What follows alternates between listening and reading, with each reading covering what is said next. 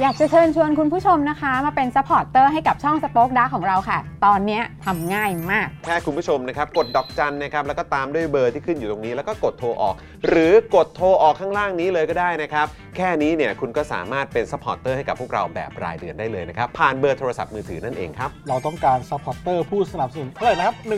15,000 คน ตอนนี้เรามีซัพพอร์ตเตอร์ 5,000 คน ใช่ ซึ่งก็ได้บอกความต้องการนี้ไปเมื่อประมาณปีกว่าๆที่แล้วแล้ว เราก็พยายามกันนะครับ เรื่อยๆเรื่อยๆเป็นหมื่นสามครับ ตอนนี้เหลือ 5,000นะครับ ไม่เป็นไร ครับ เรายังสู้ต่อครับ อีก 10,000 คน อีก 1 ะครับ 0,000 คนเท่านั้นเอง ใช่ค ใช่ รับ ก็คือเราก็พยายามจะทำให้ง่ายที่สุดนะคะ สะดวกที่สุดสำหรับคุณผู้ชมนะคะ บางทีเนี่ยอาจจะแบบว่าเออไปสมัครเป็นซัพพอร์ตเตอร์ไปทำอะไรคือแบบมันกดหลายลิงก์ ใช่ มันวุ่นวายใช่ไหม ใช่ มันบางทีแบบว่ามันไม่ค่อยแน่ใจว่าทำยังไง แต่ว่าอันเนี้ยคือง่ายมากที่สุดเลย แล้วก็ท่านใดที่สมัครแล้วนะครับ ก็สามารถไปติดตามคอนเทนต์ Exclusive นะครับ ได้ที่ Facebook Page Spoke Dark Supporter ได้เลย แล้วก็สำหรับ Supporter ท่านใดที่เป็นผู้สนับสนุนอยู่แล้วทาง YouTube หรือ Facebook นะครับ ก็สามารถทักแชทเข้าไป บอกว่าเป็น Supporter อยู่แล้วอยากเข้ากลุ่มลับ Exclusive สำหรับผู้สนับสนุนเท่านั้นนะครับ รีบสมัคร แล้วก็รีบทักแชทกันไปได้เลยนะครับ มากันเยอะๆนะคะ อืมสมัครกันเลยครับผม อีก 1 0,000 คนจะถึงเป้าแล้ว มาสนับสนุนพวกเรากัน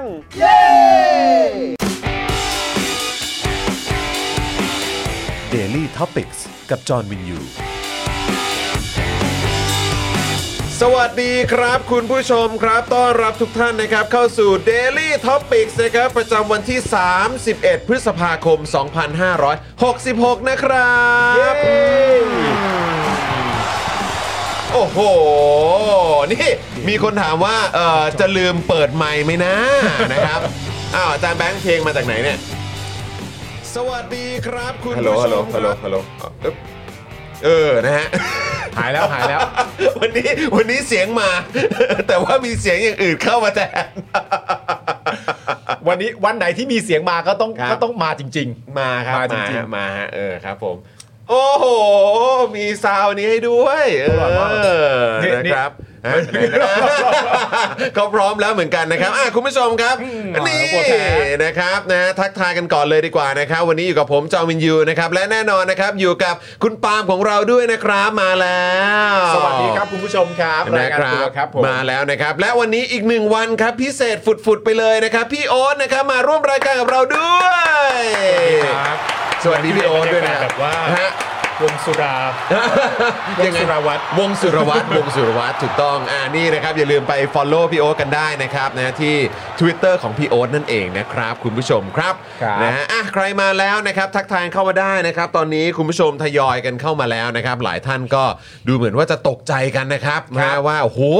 รายการมาเร็ว ฮะ เออ นะฮะ ตอนนี้จะเป็น เป็นมาตรฐานใหม่แล้วนะฮะ ใช่ เราจะต้องมาภายใน 5 โมง5โมง15 ประมาณนี้เออ แต่ยังยังเร็วไม่พอฮะ ยังเร็วไม่พอ เพราะว่า ครับ อันเนี้ยคือเร็วสมใจเรา ครับ แต่ยังไม่เร็วสมใจพี่ซี่ ถูกต้องครับ ซึ่งอันนั้ ผม นเป็นเรื่องใหญ่ ใช่ครับ เราต้อง ผม เอาตามตาราง ใช่นะครับ พี่ นะ มานั่งกดดันตั้งแต่สี่โมงครึ่ง ตั้งแต่4ครึ่ง เป็น ครับ มนุผษม ย์ที่ตรงเวลาและเร็ว นี่ ถูกต้อง ใช่นะครับอ่ะแล้วก็แน่นอนนะครับ วันนี้อยู่กับอาจารย์แบงค์มองบนถอนในใจไปพลางๆนะครับนะฮะสวัสดีนะครับนะแล้วก็แน่นอนดูแลพวกเราเช่นเคยเลยนะครับ พี่โรซี่สป็อกดักนะครับอืม สวัสดีค่ะ สวั สวัส ส ดี ดีครับ ครับ พี่โรซี่ครับ สวัสดีคุณผู้ชมด้วยนะครับต้อน ครั รั บบ เข้าสู่วันพุธนะนี่ ค ก็ รับ ครึ่งทางของสัปดาห์แล้วนะครับ อืม นะฮะ ก็คุณเจมส์บอกว่ามาเร็วผิดปกติ ใช่ไหม คุณเสกสรรบอกว่ามาไวมาก ๆ คุณโอแมนบอกว่าอยากดู อ๋อ เออครับผมนะเออตอนตอนนี้ตอนนี้กลับมาออนแล้วนะครับ มีปรับเรื่องซาวด์เรื่องเสียงอะไรนิดหน่อยนะครับ ครับ ณเบียร์นะครับ สวัสดีนะครับ มาตรฐานใหม่กี่วันดีครับ ตลอดไป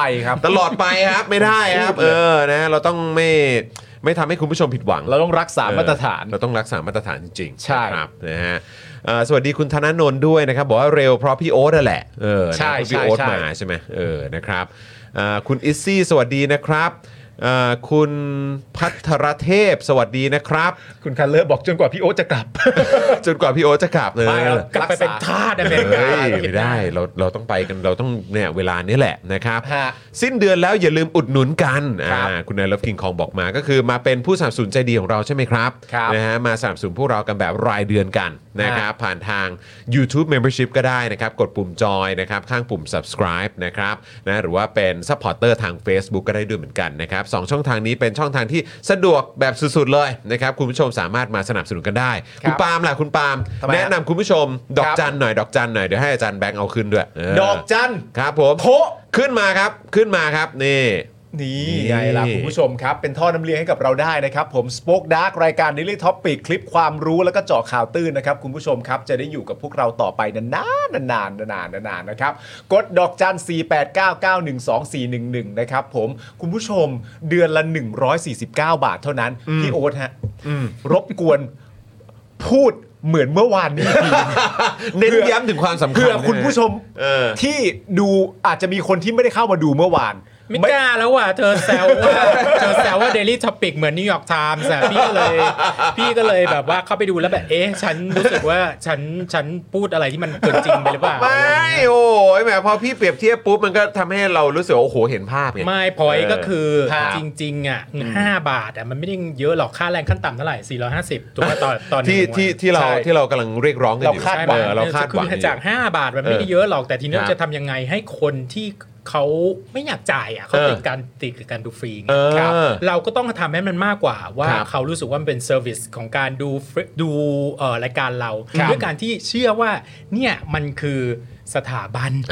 อย่างหนึ่งสิ่ ค ง รับ ที่จำเป็นในชีวิตเขาไม่เขาไม่ดูแต่ว่ามันต้องคงอยู่แค่ ใช่ นั้นเองเออ ครับ ซึ่งเหมือนกับ ผม ที่เราพี่รู้สึกกับนิวยอร์กไทม์จะต้องเป็น อ่า อย่างนั้น แล้วเราก็เอาความรู้สึกเราไปใส่ให้คนดูว่าต้อง ครับ รู้สึกว่าสปอคดังนั้นเป็นแบบนี้ อ่า อ่าครับ ดูวันไหนก็ได้ ครับ วันไหนไม่ว่างก็ไม่ต้องดู ใช่ แต่เมื่อไหร่ ครับผม ที่อยากดูจะมี นี่ ใช่ ตัวพี่เองนี่เพิ่ง ครับ บ ริจาคไปเมื่อกี้เอง โอ้ยขอบคุณครับพี่ยศ สุดยอด เหมือ มานก อะไร เลย รู้ป่ะเหมือนไปร้านนวดแล้วไม่พอขอ นะครับ หมอนวดนวดเขาอะ โอ้ดูเสียงหัวล้อดิ ดูเสียงหัวล้อดูแบบ เป็นการเปรียบเทียบที่เห็นภาพนะฮะ เออ นะ ไม่ ฮะ ต้องทำอะไรหรอก ไป เดี๋ยวจะฉันนวดอยู่เอง อ่าไปร้านนวดแล้วเนี่ย เราก็ยังจะนวดให้หมอนวดให้ด้วย เออครับผม เขาเป็นคนใจดีอ่ะ ใจดีครับ พี่โอ๊ผมตเขาเป็นคนใจ ดู ดี แล ไม่ไม่ ครับผม เรื่องสมมติ สมมุติ ใช่ คบ เรื่องสมมุติเรื่อง สมมุติไง สมมุติ สมมุติสมมุติเออ เรื่องสมมติจริง ๆมันต้องเรื่องสมมันจะมีแหละครับ มันจะมัน ใครมันจะบ้า โอ้เออ เออ ใครเขาจะท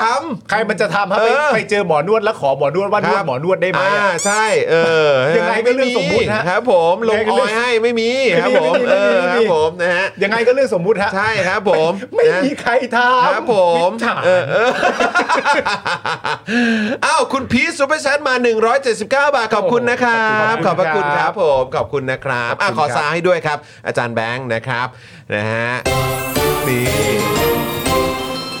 โอ้นี่คือสนับสนุนหลังเงินเดือนออกแล้วครับเนี่ยโอ้ ำ โหขอบพระคุณมากเลยนะครับ อ๋อนี่มันจะสิ้นเดือนแล้วเนอะ ใช่ สิ้นเดือนแล้วไง31 แล้ว อ๋อ31แล้ว นะครับ โอเค คุณกรณ์วิทย์บอกว่าในมือถือมีอีโมจิให้กดเล่นด้วยนะฮะเออถูกต้องครับใครมา ใช่ใช่ เป็น ใช่ เมมเบอร์ทาง YouTube ก็จะมีของเล่นให้อย่างเงี้ยเนี่ยแหละครับผม ใช่ครับ นะฮะ คุณร็อกกโนสวัสดีนะครับ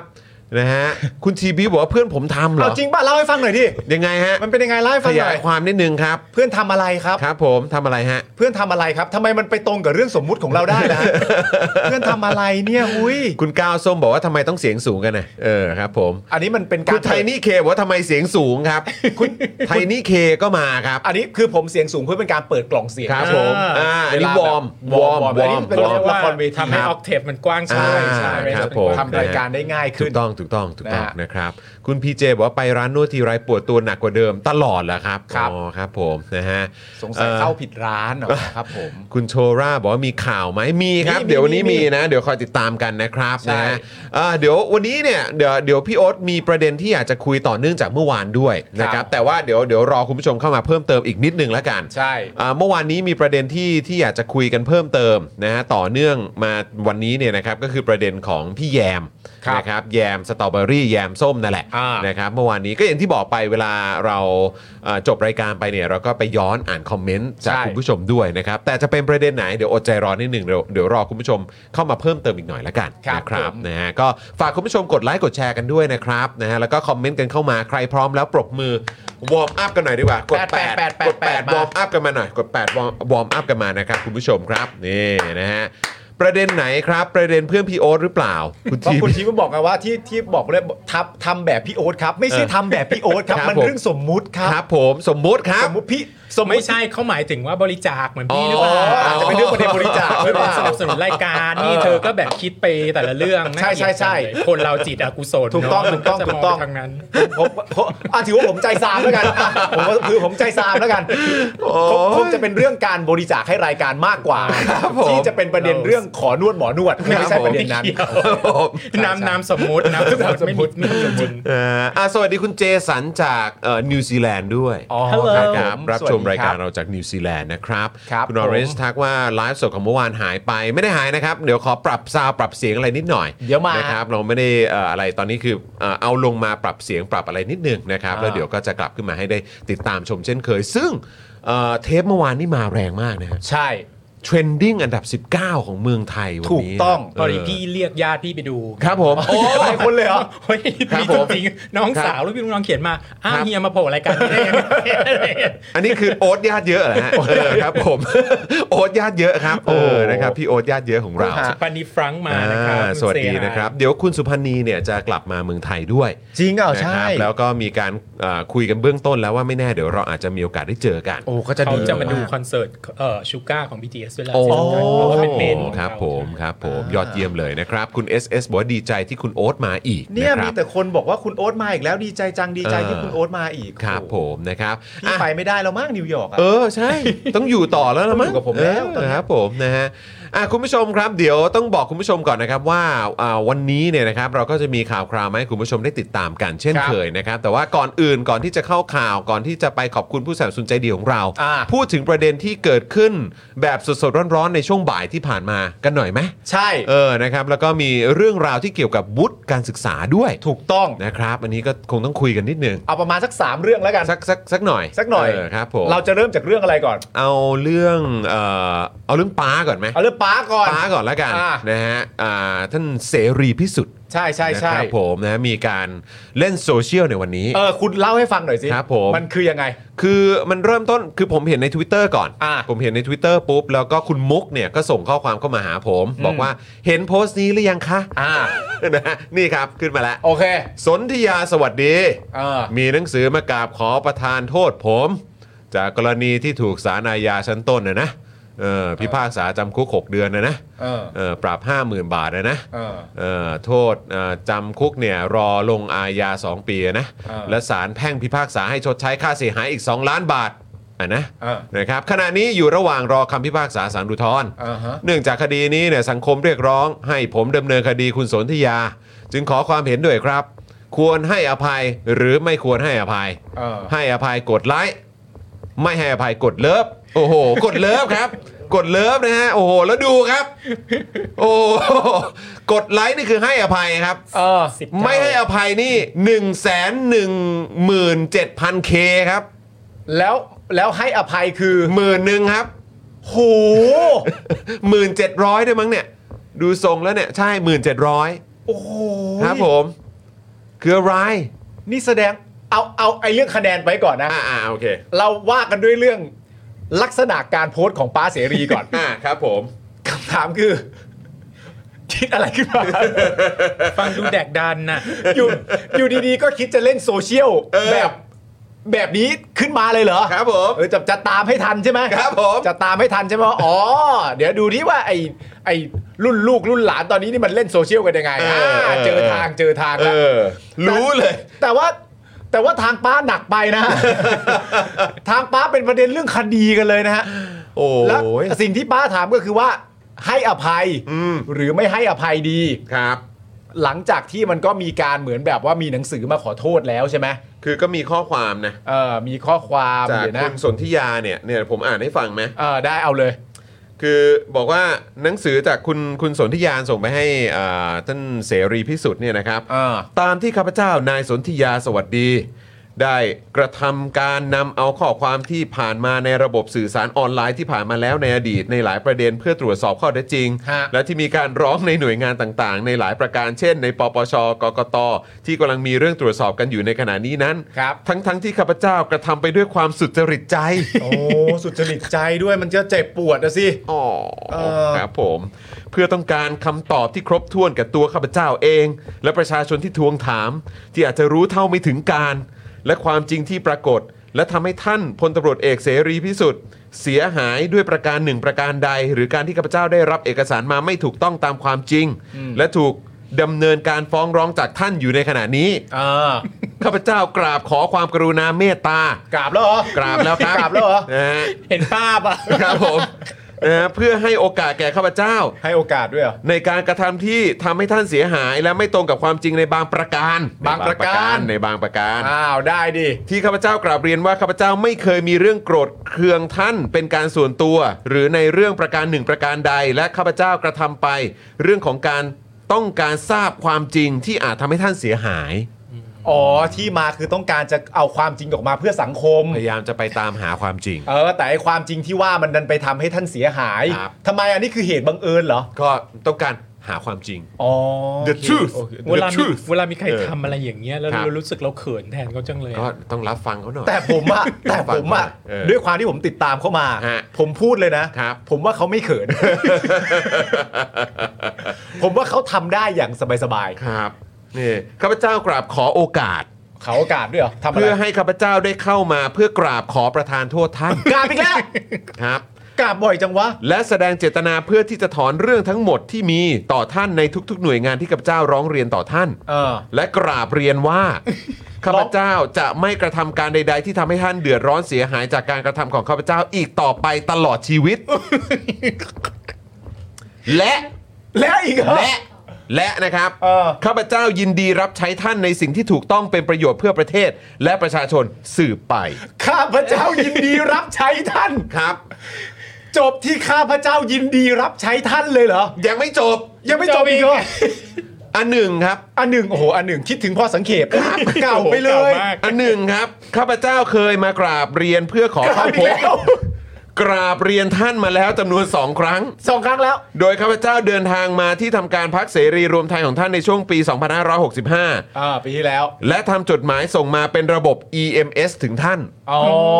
เป็นระบบ EMS เป็นระบบ ด้วยค เป็นระบบเออ แต่ว่าต้องมีการเซ็นรับใช่ไหม ต้องมีต้องมี ใช่ไหมฮะ อ่า มาเพื่อท่านกรุณาเมตตาพิจารณาเพื่อท่านเมตตายกโทษ อ่าฮะฮะฮะอะไรนะ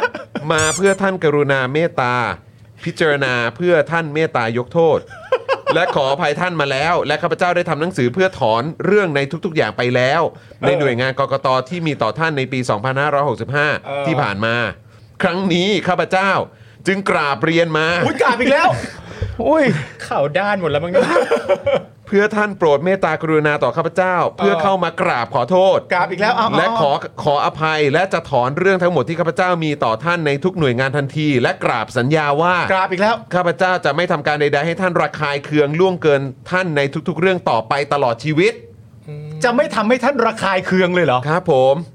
นะฮะเขาเป็นบุ้งเหรอหรือว่าอะไรฮะ ไม่เข้าใจ ช่ใช่ไหมฮะเออครับผม จะไม่ทำให้ท่านระคายเคืองนี่มึงเป็นคนหรือบัวหิมะเนี่ย และจะถือว่าท่านเป็นผู้มีพระคุณและให้โอกาสในชีวิตกระผมใหม่ ยังไม่จบอีก เพื่อท่านโปรดพิจารณาเมตตาให้โอกาสแก่ข้าพเจ้าด้วยครับ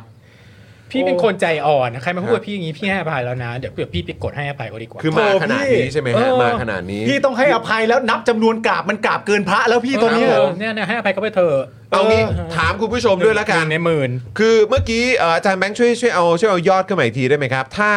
ถ้าให้อภัยกดไลค์ใช่ไหม เออให้ ถ้าไม่ให้อภัยกดเลิฟ ใช่ นะครับตอนนี้ข้างล่างเนี่ยก็คือไม่ให้อภัย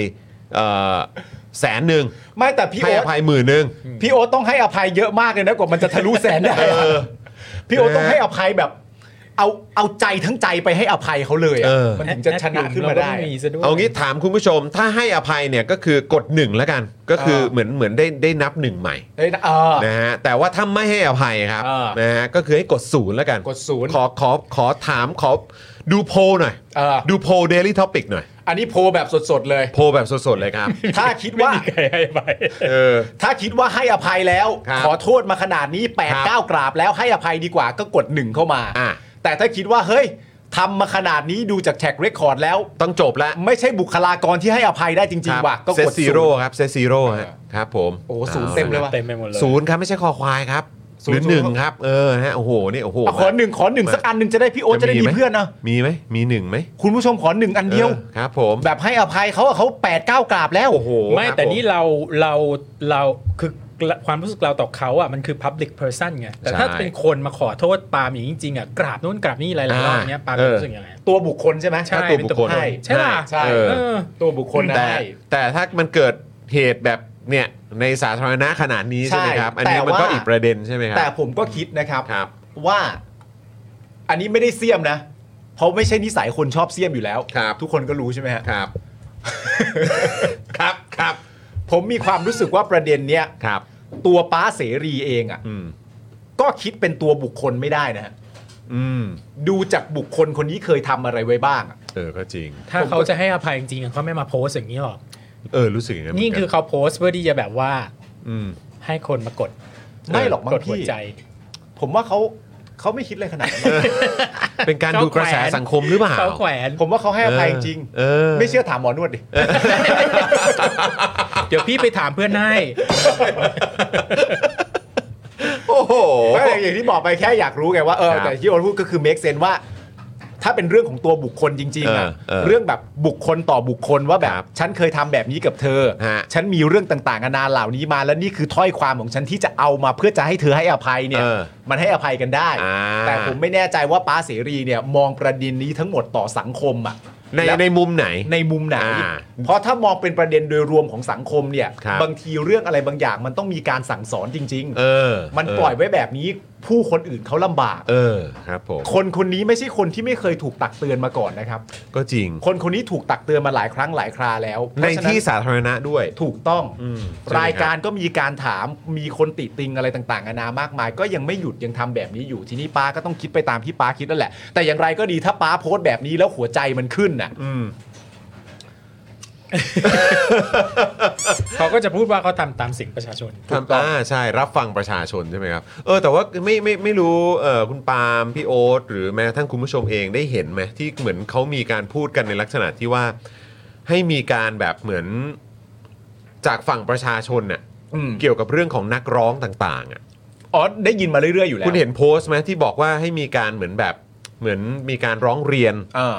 ในระดับจังหวัดกันเลยอ่ะโอ้ขอบคุณครับพี่โรซี่ครับ ครับผม เออนะฮะร้องเรียนกันในระดับจังหวัดแบบทุกจังหวัดอ่ะ เออ ในประเด็นของนักร้องต่างๆ ที่ไปร้อง าเคยเห็นเคยเห็นเคยเห็น ว่าแบบพวกเราในฐานะประชาชนสามารถทำอย่างนี้กันได้นะ เออ เออด้วยการไปร้องในทุกๆจังหวัดเลย เออ เออที่เอ่อในในประเด็นของการร้องเรียนที่มันดูแบบ มันดูผิดปกติอ่ะ หรือจริง ๆ ใช้ใช้ใช้คำอีกคำหนึ่งที่เขาใช้กันนะ เออ ก็คือว่ากลันแกล้ง ใช่เป็นการร้องเรียนแบบกลันแกล้งกันอ่ะเออ หมายความว่าไงนะให้แล้วเกี่ยวอะไรกับนักร้องเนี่ย ก็คือนักร้องทั้งเอ่อทั้งทั้งหลายที่ คือ แบบ คน ไอ้ เหล่า เรื่อง เนี้ย ประเด็นยุบพักไอ้เรื่องของเอ่อ ร้องเรียนนักร้องเรียน นักร้องเรียน อ๋อ เออ โอ นั เค กร้อ นึ ง กว่า เรียน ซิงเกิล อ๋อไม่ใช่ไม่ใช่ไม่ใช่ เขาเรียกกันว่านักร้อง เขาเรียกว่านักร้อง พวกร้องเรื่องป้าย อ่า ร้องเรื่องป้ายติดอยู่ตรงนั้นได้ไหม เข้าใจ นะ ละเข้าใจละ เออ เอาจากคนที่แบบนั่นแหละฮะฟื้น มีอ เรื่ g งะ เจนดาทางการเมืองไหม เมกะเมาส์เทนโมฮิลอ่ะ ใช่ เรื่องเล็กน้อย ใช่ ก็ทำเป็นเรื่องใหญ่โต ใช่ ใช่ ใช่ แล้วก็ทำเหมือนให้ อืม ให้เหมือนเหมือนมีความความพยายามทำให้ทุกอย่างมันขรุขระไม่ว่าไม่ว่าการร้องนั้นมันจะเกิดขึ้นจริง แล้วคนพวกนี้จะมีนิสัยเหมือนกันก็คือว่า เขาไม่ใช่คนฟ้องเองซะหน่อยนี่ เขาเป็นคนนำเรื่องไปร้อง ให้คนที่มีส่วนเกี่ยวข้องเนี่ยลองพิสูจน์ดูว่ามันผิดไหมถ้าไม่ผิดก็แปลว่าไม่ผิดไงไอ้คนพวกเนี้ยมันหลบตัวอยู่ในมุมนี้ว่ากูไม่ใช่คนไปฟ้อง ใช่ กูเป็นคนนำเรื่องไปร้องเรียนเพื่อให้คนอื่นนะพิจารณาว่ามันผิดไหม อืม ซึ่งเอาตรงๆก็คือว่าอย่างแรกเลยคือมันน่ารำคาญ ใช่ มันน่ารำคาญอย่างที่สองก็คือว่า หลายๆ คนก็มีความรู้สึกว่าเรื่องมันไม่มาถึงตัวกูหรอก แต่มันก็น่ารำคาญ และอะไรแบบนี้ที่เกิดขึ้นบ่อย ๆ ไม่พักเลยเนี่ย ผ ผมมีความรู้สึกว่าประชาธิปไตยมันขรุขระเพราะคนเหล่านี้ อืม กลายเป็น hyperactive citizen ใช่ ใช่ใช่เขาก็เลยมีการคุยกันว่า เอ้ย หรือว่าจะมีการไปร้องกันทุกจังหวัดเลย อืม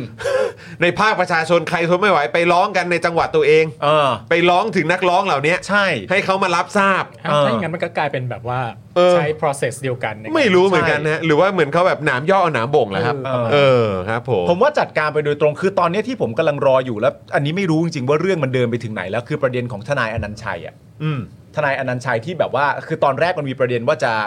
จะเหมือนแบบปลดหรือยุบตัวอย่างเช่นคุณตัวคุณศรีสุวรรณอย่างเงี้ย อืม ปลดหรือยุบไปนี่คือตัวบุคคล อืม แต่เพราะถ้าผมจำไม่ผิดตัวทนายอนันต์ชัยเนี่ยเขากำลังจะเป็นประเด็นก็คือว่าองค์กรเนี้ยไม่ต้องมี อืม ให้มันหายไปเลย อืม แต่ตอนเนี้ยก็คือไม่รู้ว่าเรื่องเดินไปถึงไหน ครับ ผมว่าทำอย่างนี้ยอาจจะเป็นโดยตรงมากกว่า แต่มันก็ไม่ใช่เรื่องน่าแปลกใจที่ความแค้นมันเกิดกับประชาชนถูกไหม ใช่ เวลามีอะไร ใช่ แบบนี้เกิดขึ้น ใช่นะครับนะก็เดี๋ยวคอยติดตามแล้วกันนะครับ ครับ นะอ่ะคุณผู้ชมครับแล้วก็อีกเรื่องหนึ่งก็รู้สึกว่าจะเกี่ยวข้องกับนายอาร์มครับ อ่า วุฒิวุฒิการศึกษาใช่ไหมฮะ วุฒิการศึกษา เอ ของ อ ในอาร์ม ครับ ผม ในอาร์ม เ เนี่ยเขา เดี๋ยวเดี๋ยวเราเรามีภาพใช่ไหมอาจารย์แบงค์ อ่า ช่วยเอาช่วยเอาภาพอ่าอยู่นี่ครับ อ่ะแฮมนะครับ คนดูไป 3.2 ล้านวิวนะฮะรีทวีตกันไปหมื่นสี่นะฮะเออกดไลค์ไปหมื่นหนึ่งนะครับ โค้ดอีก 449 นะฮะ ครับผมอันนี้เป็นเอ่อปริญญาเอ้ยเขาเรียกว่าอะไรเป็นเอ่อเขาเรียกว่าอะไร PhD เป็นเออใช่ไหมฮะเป็นเหมือน เขาเรียกว่าอะไรนะ เขาเรียกว่าอะไรอ่ะ PhD ก็ ปริญญาเอก ก็ก็ก็ใบ อ่า ใบใบปริญญาไหมอันนี้ เออ เออ ใช่ นะครับ diploma เออดิโปมาของทาง U- University of Tennessee ใช่ไหมฮะ ที่ไหน เออ อะจิ ค ม รับผ เซ่ ม ที่ที่เมืองอะไรอะใครรู้ไหมอะ เออ มองไม่เห็น เออไม่แน่ใจเหมือนกันเฮะ เดอะอะไรนะ เดอะ ซูมซูมได้ไหมอาจานแบงค์มันซูมเข้าได้ปะผมไม่แน่ ใจเออหรือว่าเอาเอาขึ้นเต็มจอก็ได้นะเออนะครับ ก็คืออันนี้อันนี้คือประเด็นเห็นไหมแว๊บเออไม่ไม่แน่ใจแฮะเออครับผม นั่นแหละแต่ก็มีชื่อใช่ไหม ใช่ใช่นะครับ แต่ว่าอันนี้ก็นั่นแหละก็เป็นเป็นเหมือนเอาเอามาโชว์เลยนะฮะ อ่า โชว์กลางไลฟ์เลยใช่ไหมฮะเนี่ย ซึ่งทำไมที่มาของการโชว์อันนี้มันคืออะไรเขาโชว์ทำไม เข้าใจว่าเหมือนมีคนตั้งคำถามเกี่ยวกับเหมือน รัฐมนตรีดีอีคนใหม่ เออว่าแบบเขาจะคุริฟายหรอ อ่า อะไรแบบนี้ แต่อันนี้เขาเป็นอันนี้คือ PhD เลยใช่ไหมฮะ ใช่ d เอ r อ philosophy ก็ PhD นั่นแห ค ละ รับผม PhD ก็คือด็อกเตอร์ ใช่ ครับ ก็คือด็อกเตอร์เหมือนกัน ก็คือด็อก ก็คือด็อกเตอร์เลย ปกติ คือด็อก็ก ไม่มี เตอร์ ใคร เออ ส่วนใหญ่ก็มีถ้าเขาจะทำแบบเป็นเป็นเป็นเหมือนแบบใส่เป็นสร้อยอย่างเงี้ยก็คือ เออ เขียนชื่อเสร็จแล้วก็ เป็น PhD แล้วก็ PhD เราใช่แล้วก็คอมมาแล้วก็ PhD ใช่ มันไม่ค่อยมีใครที่มาใช้คำว่าด็อกเตอร์ข้างหน้ากับ โอเคโอเค กับ โอเค กับปริญญาเอกในด้านที่เป็นอย่างเงี้ย โอ สา เค ขาอย่าโองเงี้ย เค อืมอืม แต่ประเด็นมันคือว่าอย่างไงนะมันคือประมาณว่าเหมือนมีคนไปบอกว่า แบบเฮ้ยชอบพูดกันจังเลย ว่าจะเอาเอ่อตัวในอาร์มเนี่ยมาเป็นรัฐมนตรีว่าการกระทรวงดีอีคนใหม่ ทั้งทั้งที่ในความเป็นจริงแล้วเนี่ยประเทศไทยเรามีแบบเอ่อมีมีมีด็อกเตอร์คนอื่น มีคนจบปริญญาเอกคนอื่นที่เขาอาจจะคุริฟายมากกว่าตั้งเยอะ อืม แล้วก็ทำงานการเมืองมา อ่า ทำไมมาพูดถึงแต่คนนี้ อ่า ในอาร์มก็เลยเอาวุธตัวเองมาแบบว่า ครับ เฮ้ยอะแฮมเหมือนเงี้ยเหรออะแฮมอย่างเงี้ยเหรอ เมื่อกี้คนมีคนบอกมาแล้วว่าที่ Knoxville Tennessee อ๋อ Knoxville ใช่ไหมฮะ โอเค ใช่ เพราะว่า University of Tech เอ่อ Tennessee เนี่ยมัน Tennessee มัน ครับ มีหลายแคมปัสมาก อ๋อเหรอครับ อืมครับผ อ๋ ม อ นะฮะก็นั่น แล้ว แหละ แล้ว ครั ทำไมฮะแล้ว ก็ก็คนเขาก็เอามาแชร์กันเออนะฮะก็คือ ทำไมอ่ะห ต มา อย น ควา นี้ ม มัน ว่าแบบ มันทุก ขา เม็ดเลยอ่ะ เหมือนกับแบบไม่มี qualification เขาก็เลยต้องแบบ เอามายกขึ้นมาดูฉันก็จบนะ PhD นะ ก็ เอ่ ก็ อผมว่ามัน ก็ก็ไม่ได้แย่นะ ผมว่าผมมีความรู้สึกว่ามันมันโต้กันเอามันแหละเออโต้กันเอามันแหละ สนุกสนุกแหละ สนุกสนุกแหละ แล้วเห็น ต่ มีคนบอกว่า philosophy ทำไมเอาคนจบด้าน philosophy มา ใช่ว่าแบบเอ้ยมันแบบจบแล้วมันตรงที่ไหนอะอะไรอย่างเงี้ยจบด้านอื่นมาหรือเปล่าอะไรอย่างเงี้ย ซึ่งมันไม่ใช่ไง Doctor of Philosophy ก็คือ PhD แต่ ก็ เขา ใช่ จบแต่เขาจบด้านไหนมานะ PhD ด้านอะไรอ่ะ ไม่รู้ ก็ก็ด้านนั้นไม่ใช่เหรอด้านเกี่ยวกับเอ่อ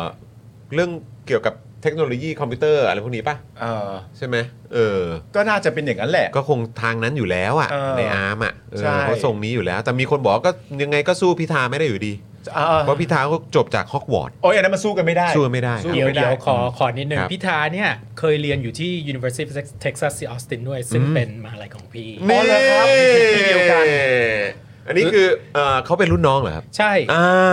ครับผม ถามทำไมวะ นะฮะอะไรนะ ถามทำไมถาม ไม่ที่เราจะบอกว่าเอ้ย นึกว่ารุ่นเดียวกัน เป็นรุ่น เนี่ยอ๋อ เป็นเป็นเพื่อนร่วมรุ่น แรง ไม่มันถามพี่มันถาม พี่ก็หน้าเด็กเปล่า พี่เป็นคนหน้า อุตส่า เด็ ห์ กลงทุนกับพี่เป็นคนหน้าเด็ก พี่เป็นคนหน้าเด็ก เดี๋ยวตอนต ต อ อน นจะต้อง ท้า ไป ย หาจินตลักษณ์คลินิกแล้ว ๆเฮ้ย เออ เอาใหม่มันเรียกว่าอะไรนะ เออ เออล่องน้ำหมาก ร่องน้ำหมากครับ ผมไม่เคยรู้จักเลยคำเนี้ย ผมผมก็ผมก็ไม่นึกเลย แล้วอยู่ดี ผมไม่ ปาล์ม นึกเออ วันนี้นะครับ พี่แบบเออหน้ามันก็ต้องแบบเติมตรงนั้นตรงนี้นิดนึง เอออ อะไรเงี้ยเพราะเมื่อวานเนี่ย ครับ ร่องน้ำหมากพี่ชัดมาก เออ แล้วกูก็แบบตรงไหน ตรง วะ ไหนพี่ร่องน้ำหมาก ตรงไหนคือร่องน้ำหมากวะ เออครับผม แถวแถวๆล่องก้นเนอะ คุณผู้ชมเคยได้ยินคำว่าร่องน้ำหมากมาก่อนไหม เออ ผมเพิ่งได้ยินวันนี้วันแรก อันนี้เป็นความรู้ใหม่ประจำแบบวันนี้ของผมเลย นี่คือร่องน้ำหมาก ก็กินแล้วน้ำหมากมันไหลออกมาอย่าง อ๋ เงี้ย อ เออ ทางนี้นั่นเอง โอเค คุณมุกถามว่าสถาบันนี้เนี่ยเอ่อคัดหัวกะทิไหมคะ สถาบันไหน เออ น่าจะหมายถึงที่ที่ Tennessee เหรอ อ Tennessee หรือว่า เขา ที่ ก็เป็นโรงเรียนสเตท ที่ออสติน ที่ เปล่า ที่อ๋อที่ออสตินก็ไม่ เออ ไม่กล้า พูด เอ๊ะโกแก่รถนี้รถอะไรนะ รถกะทิเพราะตอนนั้นคุณปาล์มพูดถึงโรงเรียนในร้อยใช่ไหม ใช่ เออครับผม แล้วก็เลยมี นะฮะ คุณผู้ชมพิมพ์มา ว่าเขาคัดแต่หัวกะทินะฮะ อ่า จะได้เอามาทำเป็นอะไรนะ จะได้เอามา ก็ตับ พูดถึงเราไม่พูดถึงแล้ว เราเราจะไม่พูดถึงแล้ว เราจะไม่พูดถึงแล้วนะครับนะแล้วก็อีกหนึ่งทิ้งท้ายแล้วกันก่อนที่จะขอบคุณสปอนเซอร์ แล้วก็เข้าข่าวของเราวันนี้นะครับ ครับ ก็คือประเด็นของแดดดี้ปุ่น คุณปุณ ครับผม คุณปุ่นสิทธาธิวารีเนี่ยนะครับเขาก็เพิ่งโพสต์ ครับ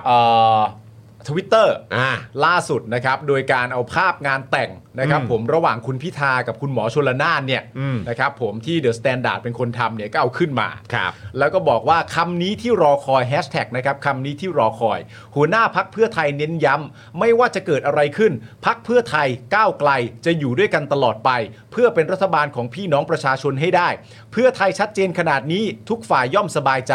ผมผู้ตั้งคำถามต้องขอเอ่ยคำขอบคุณ และขอโทษที่ถามไปอีกครั้งครับเอ นะครับอ่ะเดี๋ยว เดี๋ยวเอาขึ้นจออีกทีแล้วกัน อ่า ให้คุณผู้ชมดู พอมีความ เดี๋ยนะ รู้สึกฮันนีมูนมากเลยะ ฮันนีมูน เอ ฮั อ มูน ใช่ จับมือ เปลี่ กั ย น นดิวอะไรนะ ดิเปลี่ยนดิวลับให้เป็นดิวรัก เออ สุดยอด ระวัง มาก จะกลายเป็นดิว ดิวดิวดิวรักแหละ ดิวรักดิวรัก ดิวรักแหละ เออ คุณผู้ชมจะให้เป็นดิวอะไรล่ะ มันได้ดิวเดียวก็ เออ ดิวรักนั่นแหละมัน ครับผม จะไปดิวอื่นได้ยังไงอีกอะ ถ้ามันถ้ามันเป็นดิวดิวล่มเนี่ย เออ เออดิวล่มเนี่ยเดี๋ยวมันจะมีดิวใหม่โผล่ขึ้นมาแน่ๆ ใช่ นะฮะเป็นดิวตัวตึงเลย ใช่ ดิวตัวตึงเลย ดิวดิวล่มคือดิวที่ไม่ประสบความสำเร็จ อออันนี้นะครับนี่อันนี้ก็คือโพสต์นะครับของแดดญี่ปุ่นนั่นเองนะครับ อ่า เออนะก็เติมเติมเข้าไปใช่ไหมเป็นแต่งงานกันแล้วใช่ไหมฮะ แต่งงานแบบ เออ มีสายคล้องอะไรต่างๆกันหน้ากัน น่ารั ก็ ก น่ารัก เชียว กันไป น่ารักเชีย อ่า เออนะครับนะฮะอ่ะโอเคครับคุณผู้ชมครับ อะไร มีคนรู้ คุณ ด้วย นิว อะ เก็บว่าดิวโดหรือเปล่า ใครจะไปคิดแบบนั้น คือถ้าเกิดว่ามันล่มขึ้นมา แล้วมันไม่ได้เป็นอย่างที่ที่เราได้ฟังกันมา เออ ได้รับการยืนยันกันมา ผมว่าอันนั้นมันจะไปถึงจุดดิวโดแน่นอนครับ ใช่ใช่ใช่ใช่ ใช่ นะฮะ Your ass ครับ เลย ผมอย่าให้มันถึงจุดนั้นนะครับ อยาอยาอยา อย่าให้ประชาชนได้เห็นดิวโดนะฮะ เออเป็นอ ไม่ ย่างเงี้ย เอา ดี นะ แล้ ละ ว ครับผม ก็ทันนีมูลไปอย่างเงี้ยดีแล้ว ไม่ยอมนะฮะ เอ เออ อครับผมนะ แต่ง ฮะ แต่งกันแล้วก็ขอให้รักษาคำมั่นสัญญา แต่งกัน ดิว ข โร นาดนี้ นัลโด ดิวโรนัลโดเลยล่ะครับเออ ดิวโรนลโดก็อาจจะเป็นดิวระหว่างทีมนะที่แบบทีมฟุตบอลก็จะ ครับ ซื้ ผ อ ม นักเตะ ครั กับน ผม นะ นะฮะ โอเค อ่ะโอเคครับเฮ้ยเฮ้ยขอพูดเรื่องพี่แยมนิดนึง อ่ะได้ เอาเป็ วันนี้คุณผู้ชม ไม่เกิน เริ่ม หนึ่งนาที เริ่ม นะคบ เริ่มเริ่ม ชิญ เอ่อ ชิญ มากัน ว่า ห้าพัน เรา ท่าน จ ละครับ ริงๆแล้วเราแคร์ท่านผู้ชมมาก ครับ เา ผม กลับไปอ่าน ครับ อ่านคอมเมนต์ ครับ เมื่อวานเราอ่ะพูดกันเรื่องความเรื่องพี่แยมแล้วเราพูดกันเรื่องความเป็นกลางของสื่อเราก็ไปทางนั้นยาวนานมากคน ครับ ดูก็พยายามแบบบอกเราว่าพี่จริงๆอ่ะพี่เขาไปให้สัมภาษณ์ในรายการรายการหนึ่งแล้วเขา ครับ บอกว่าไอ้สิ่งที่เขาอัพเซตที่สุดอ่ะ คือคำว่าเออเขาเป็นแยมสตรอเบอรี่ซึ่งเท่ากับคำว่าตอแหล อืม เออ สตรอเบอรี่ ใช่ ซึ่งแต่เขาไม่ได้เขาไม่ได้รู้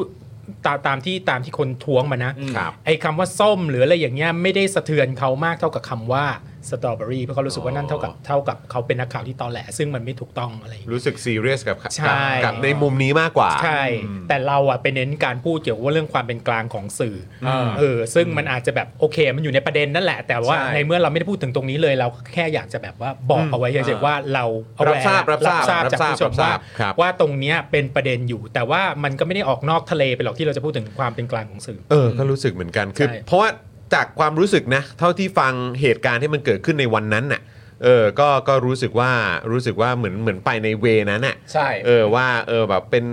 เอ่อแดงมาก่อน ตอนนี้เป็นส้มอะไรอย่างเงี้ยแล้วมันก็เลยแบบเหมือนเป็นฟิลแบบจากมุมมองของเรา ใช่ ที่รับฟังมาก็รู้สึกว่า ใช่ มันเหมือนแบบพูดถึงความเป็นกลาง ใช่ หรือความหรือการเป็นสื่อหรือการทำหน้าที่สื่อ คือเอาจริงๆอ่ะผมยอมรับตามตรงเลยนะว่าถ้าเกิดว่าไม่ได้ยินเอ่อที่พี่แยมสัมภาษณ์ในรายการอ่ะ ครับ ว่าพี่แยมติดใจตรงคำว่าสตรอเบอรี่อ่ะ อืม เพราะว่าสำหรับพี่แยมคำว่าสตรอเบอรี่เท่ากับว่ามีคนมาอะบอกกับเขาว่าว่าตอแหลอะ ครับ ผมไม่มีทางคิดออกเลย ใช่ใช่ ว่าว่าว่าประเด็นทั้งหมดของวันนั้นคือประเด็นของตัวคำว่าสตรอเบอรี่ อืม ผมจะผมผมจะ เป็ ไม่ น มีทา เป็ ง น คิด เป็น ออก เรียกว่าเป็นประเด็นหลักดีกว่าเพราะเขาอาจจะไม่เขาไม่น่าจะชอบว่าถูกว่าว่าเป็นแยมส้มด้วยเหมือนกันแหละพี่ถ้าให้พี่เดาอ่ะใช่ไหม อ่า มันไม่น่าจะเป็นไปได้ว่าเขาจะพอใจกับคำนั้นแต่ว่าคำที่แบบทริกเกอร์เขาก็คือ ทริกเกอร์ที่ทำให้ต้องการคำขอโทษนะ ใช่ ตอน ก็ นั้น คือ น่ะ คำว่า strawberry ว่าสตรอเบอรี่ strawberry ไม่ที่พูดมาทั้งหมดทั้งมวลคือเราแคร์คนดูมาก ใช่ใช่ เออมัน ที่ที่คอมเมนต์เข้ามา ใช่ เราเราเห็นนะครับ ใช่ ไม่ใช่ว่าไม่ใช่ว่าเราข้ามไปห ถูก รือว่าไม่ได้ ต้อง สนใจนะ เหมื ค อน รับ แบบว่าในนิวยอร์กไทมส์เนี่ยมันจะมีหน้าหนึ่งเรียกว่าหน้า correction ครับ อเวลาที่เขาลงข่าวอะไรผิดพลาดไป หรือคนมาทวงเนี่ยเขาจะ ครับ run correction ในข่าวนั้น อืม ๆ อ่า เราในฐานะที่มีจรรยาบรรณพอๆกับ The New York Times ครับผม เอาเอาอีกแล้ว ครับผม เอาอีกแล้ว เราก็พยายามที่จะทำตรงนี้ เรื่องนี้สำคัญ ให้ ครับ มีมาตรฐานมากที่สุดให้คุ้มค่ากับเงิน อืม ที่คนสนับสนุนเรา ครับผมอืมนะฮะอ่ะโอเค ก็ยังไงเอ่อต้องย้ำอีกครั้งครับคุณผู้ชมครับ ทุกคอมเมนต์ของคุณผู้ชมเราติดตามนะครับแล้วเราเห็นนะครับทุกข้อความที่คุณผู้ชมส่งเข้ามาก็ขอบคุณคุณผู้ชม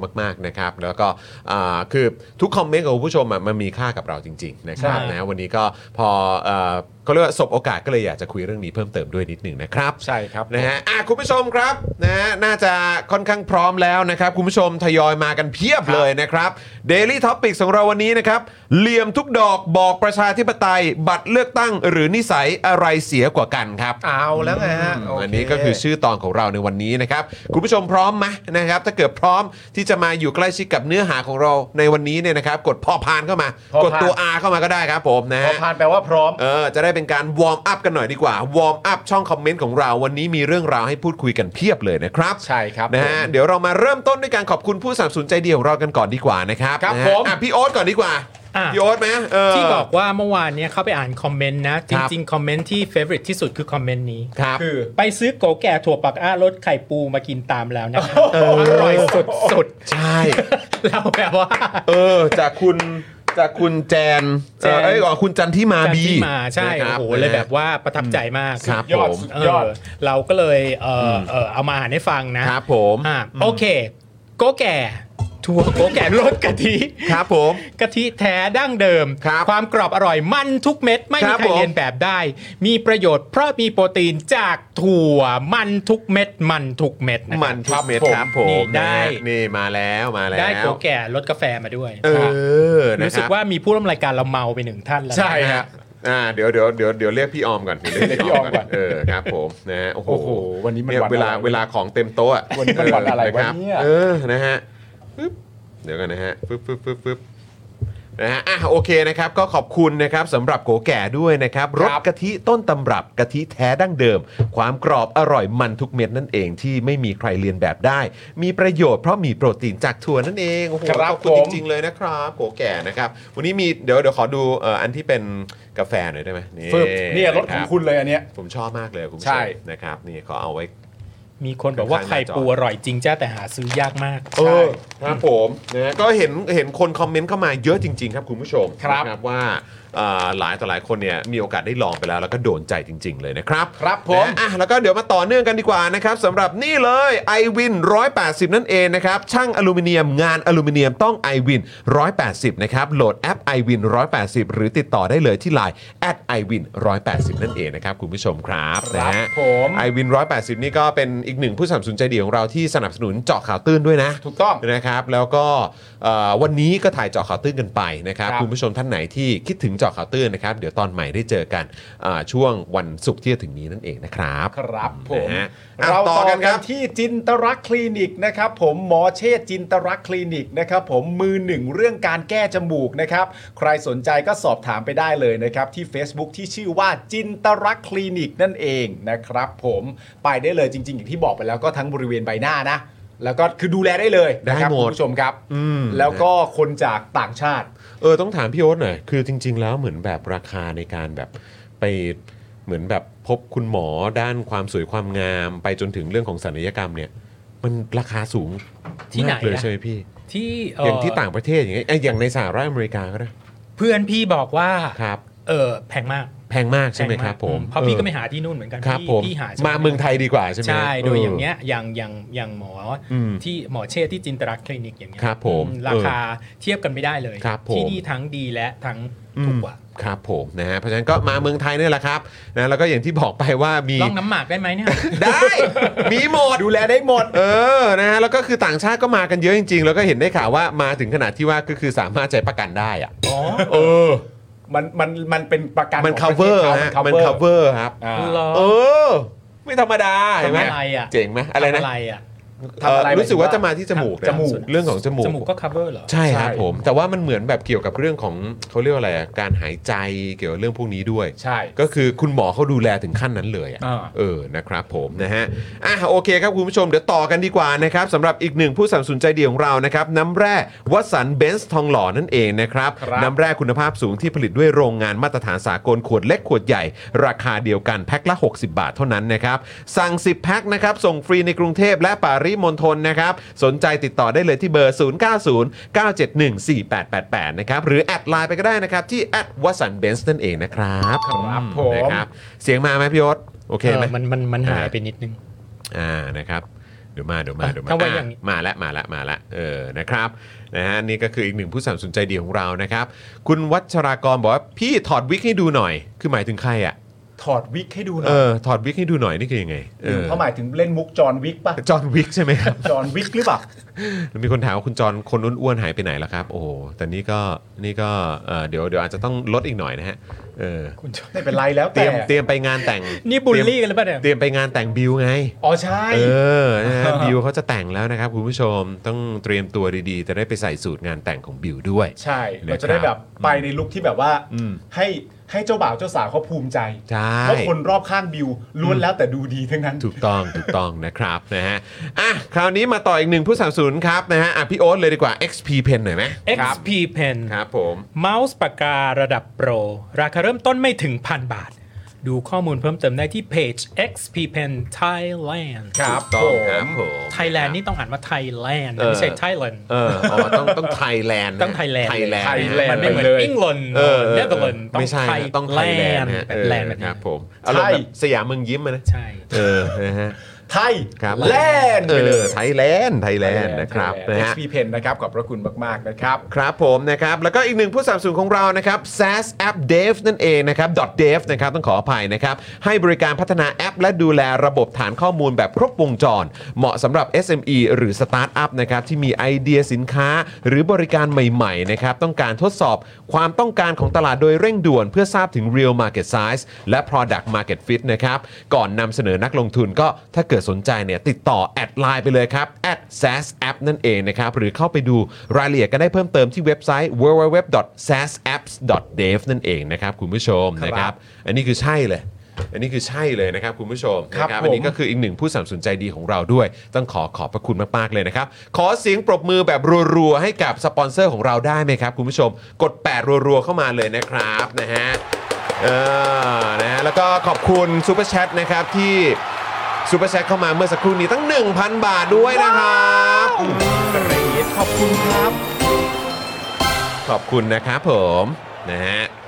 อ่ะโอเค คุณผู้ชมนะฮะขอบคุณสปอนเซอร์ของเราไปแล้วนะครับ เดี๋ยวเราจะมาเข้าเนื้อหาข่าวของเรากันแล้วนะครับ คุณผู้ชมครับ ครับ นะ ผ ฮะ ม อ่ะคุณปาล์มคุณพร้อมไหม พร้อมมาก พี่โอ๊ตพร้อมไหมฮะ พร้อมมาก พร้อมนะครับผมคุณผู้ชมก็น่าจะพร้อมกันอยู่เนาะเ พร้อม กี้ แล้วถ้าโต๊ะสะอาดกูก็พร้อมแล้ว เออครับผมเมื่อกี้ไม่ต้องตกใจหลายคนเนี่ยที่อยู่ตรงโต๊ะนี้เลิกลักกันนิดนึง พอ เพ ดี ราะว่า น้ำหมากพี่ไหล น้ำหมากน้ำหมากพี่โอ๊ตไหลนะครับ นะฮะน้ำหกนิดนึง น้ำหก เ น้ำหกขออภัยนะครับคุณผู้ชมครับ อ่ะโอเค คุณผู้ชมครับ เดี๋ยวเราจะมาเอ่อพูดคุยกันในประเด็นข่าวของเรานะครับ เมื่อวานนี้เราคุยกันไปในประเด็นของคุณสิริกัญญา ถูกต้อง จนตอนนี้ก็ยังเป็นประเด็นอยู่เนาะ ใช่ นะครับในโซเชียลมีเดียก็ยังพูดถึงอยู่เลย ถูกต้อง ยังเอ่อรู้สึกว่าจะมีโพสต์ของคุณธนาธรด้วยเมื่อวันก่อน ใช่ พูดถึงว่าคุณสิริกัญญาเนี่ยเขาเหมาะสมกับการเป็นรัฐมนตรีที่ดูแลเรื่องของการเงินการคลัง ถูกต้อง นะครับในโซเชียลก็ยังมีการพูดถึง อืม อ่าประเด็นที่คุณสิริกัญญาก็ไปให้สัมภาษณ์ ใช่ ใช่ไหมฮะ กับสื่อด้วย อืม นะครับ แล้วก็มีการอ่าพูดคุยถึงประเด็นของคุณสิริกัญญาเนี่ยในแวดวงของนักลงทุนด้วยเหมือนกัน อ่า อย่างวันนี้ในเจอข่าวตื้นเนี่ยก็มีการเข้าไปอ่านคอมเมนต์กัน โอ้ย สนุกสนานเลย ดี นะฮะเหล่านักลงทุนมือฉมัง เออ นะครับมือฉกาจทั้งหลายเนี่ยนะครับ เออ โอ้โหก็ออกมาแสดงความเห็นกันเพียบเลยว่าฮะคนนี้เนี่ยเหรอ เออ จะมาเป็นรัฐมนตรีคลัง เออ เออมีความรู้เรื่องของการลงทุนไหมอะไรแบบ อ่า นี้ก็หลายแต่หลายคนก็ตั้งประเด็นนี้กันเยอะ คือเรื่องนี้คงจะไม่จบง่ายๆครับ เออ แล้วยิ่งถ้าเกิดประเด็นเอ่อเหมือนมีการออกมาชัดเจนแล้วว่าใครดูแลกระทรวงไหนเนี่ย ผมคิดว่าเดี๋ยวคงมีต่อกันยาว ใช่วันเดี๋ยวคนนั้นเป็นอย่างนี้คนนี้เป็นอย่างนั้นเดี๋ยวเดี๋ยวก็ว่ากันไป แต่จริงๆแล้วเป็นเรื่องดีนะ ๆครับ ที่ ที่มี มีการถกเถียงกัน คไปจับตาใช่ ใช่ มันไปจับตาแล้วคุณลิฟิเคชันของคนที่จะมาเป็นรัฐมนตรีอะ ใช่ ผมว่าเป็นเรื่องที่ดี เพราะว่านี่ขนาดยังไม่ได้ทำก็ป๊อปปูล่าแล้วอ่ะ คือมีประเด็นพูดถึงกันเยอะจริง ๆ เลย ถูก นะครับ ต้อง นะฮะคุณผู้ชมนะครับนะฮะก็เดี๋ยวเราจะมาเริ่มต้นกันที่ประเด็นนี้ก่อนดีกว่า ครับ ค เรื่อง ลังครับคลังรายงานหนี้สาธารณะพุ่ง อ่า 10.79 ล้านล้านบาทครับ ล้านล้านนะฮะ ล้านล้านบาทนะครับ เออ เกือบจะ 11 ล้านล้านบาทนะคุณผู้ชม ครับผม ด้านประยุทธ์ครับ แจงว่าหนี่เอ่อมาชี้แจงนะครับว่าหนี่สาธารณะเนี่ยมันมาจากไหนด้วย อ๋อ ครับผม อยู่ดีๆก็รักจะชี้แจงขึ้นมา คือเราต้องไม่ลืมนะครับว่าประยุทธ์เนี่ยเขาก็เป็นหัวหน้าทีมเศรษฐกิจไง ใช่ เขามีความสามารถล้ำมาก ครับ ๆ แล้วก็ไม่แน่ใจว่ามีใครเคยไปตั้งคำถามหรือเปล่าว่า เฮ้ย คนนี้นะเหรอ ไม่มีนะ ไม่ค่อยเห็นนะ คนอย่างเงี้ยเหรอ ไอ้คนก มั ลุ่ น ม เป็นหัวหน้าทีมเศรษฐกิจ หรือแม้กระทั่งตั้งแต่ตอนแรกว่าคนอย่างนี้ยเหรอ เป็นนายก เอออ ไรย่างเงี้ยก็คนเหล่านี้เขาก็ไม่ได้พูดกันนะ ดูเหมือนแบบในฝากฝั่งนักลงทุนดูเขาจะดูดูอาจจะไม่ได้ไม่ได้ตื่นตระหนกมาก เออ แต่พอเห็นเป็นคุณสิริกัญญาปุ๊บเนี่ยก็ดูตื่นตระหนกพอสมคว ถึ ร งได้บอกไงว่ามันเป็ ครั น บ เรื่องดีที่ เป็น เรา เรื่อง คุยกั ดี นเรื่องนี้ ถ้ามีการทำอย่างนี้ครับ อืม เมื่อตอนที่เอ่อรัฐบาลที่แล้วอ่ะ ครับ ก็จะเป็นเรื่องดีเหมือนกันแต่ ใช่ ว่า แต่มันไม่เกิดไง อืม มันมันมันไม่มันไม่เกิดอย่างมีนัยยะนะผมว่า ใช่ แต่ว่าไม่เป็นไรหรอกช่างมันเถอะ ซึ่งซึ่งคุณผู้ชมอ่ะรู้สึกยังไง เออ กับการที่มีประยุทธ์จันทร์โอชาเป็นหัวหน้าทีมเศรษฐกิจครับ เออ นะฮะอ่ะลองคอมเมนต์เข้ามาหน่อยนะ มัน นะฮะระหว่างที่ฟังข่าวนี้กัน มันเหมือนยังไงรู้ป่ะ มันเหมือนคนแบบ เข้าไปดูหนังแล้วกินป๊อปคอร์นแล้วหลับเลยอ่ะ แล้วตื่นอีกทีก็ตื่นตอนตื่นตอนเอ็นเครดิตแล้วก็คแบรับ บ ทำไมเรื่องมันเป็นอย่างนี้อย่างนั้นนะแปลกๆเหมือนกันเนาะ อันนี้คืออะไรประวัติศาสตร์ตัดตอนเหร เอ อ อประวัติศาสตร์ตัดตอนแบบ เฮ้ยเฮ้ยที่ผ่านมามึงไม่เคยพูดเรื่องประยุทธ์ เออ เป็นทีมเศรษฐกิจ เออ มึงไม่เคยพูดเรื่องประวิทย์เป็น ครับ ไซเบอร์ เออ อะไรต่างๆกันานามึงไม่เคยพูดเพราะว่าแต่ป๊อปคอร์นฮึบหลับเฮ้ยตื่นมาเอ็นเครดิต มันมาถึงจุดนี้นี่เราไม่พอใจมากเลยนะ ตื่นมาแล้วเจอสิริกัญญาป่ะ เออ กำกับสิริกัญญา เจอแบบตื่นมาอีกที อ้าวไอ้เฮียมีหนัง coming soon เออ เออ แล้วอันนี้เนี่ยนะ อันนี้เหรอ เรื่องนี้เหรอ ใครมันจะ เออ เล่นได้จริงๆเหรออย่างเงี้ย โอ้โห น่าสนใจ ครับผม น่าสนใจ แต่ไม่เป็นไร เหมือนพี่ทีโอ๊ตบอกการจับตาดูตั้งแต่เนิ่นๆก็เป็นเรื่องที่ดี ดีมากเลย รัฐมนตรีในฐานะที่มาจากเสียงประชาชนก็ต้องพิสูจน์ตัวเอง ถูกต้อง แปลงแบบนี้ ครับผม แต่ว่าเอาประเด็นเรื่องเงินกันหน่อยดีกว่า ได้ครับ เพราะว่า ฮ ไหนๆเอ่อประประยุทธ์เขาก็อยากจะแจงอะนะ เดี๋ยวเขาจะแจ้งนะครับ เออ มาเดี๋ยวผมเข้า เชิญ ข่าว เชิญ นี้ เชิ ฮะ ญเชิญเชิญ กระทรวงการคลังนะครับ รายงานสัดส่วนหนี้สาธารณะนะครับ ณสิ้นเดือนมีนาคม 66 นะครับ อยู่ที่ 10.79 ล้านล้านบาทครับ ครับ หรือนะครับ 61.23%ต่อ GDP ครับ ครับ นะฮะประมาณ 61%ต่อ GDP นะครับ ครับ ยังไม่เกินเพดานหนี้สาธารณะที่ขยายไว้ที่ 70%ต่อ GDP นะครับ ครับ เขาขยายกันเนาะเออ ขยาย นะครับนะฮะ มันขยายหลังจากที่เคยพูดในสภาไง เออก็ขยายได้ไง ไม่ มันขยายหลังจากที่บอกว่าผมไม่โง่ไง เออ ผมไม่โง่พอที่ผมจะทำผิดกฎหมายเกินเงินการคลังหรอก เออ สองอาทิตย์ให้หลัง ครับ ขยายแม่ง ขยายมันเลยครับผม เอา เราจะเราจะเข้าเลย ไหม พี่รู้สึกว่าจริง ๆ แล้วมันเป็นเรื่องปกตินะครับ การขยายการขยายเพดานหนี้อะ ครับผม แค่ประเทศที่พัฒนาแล้วเขาก็ทำกัน ครับ อันนั้นรู้ เข้าใจ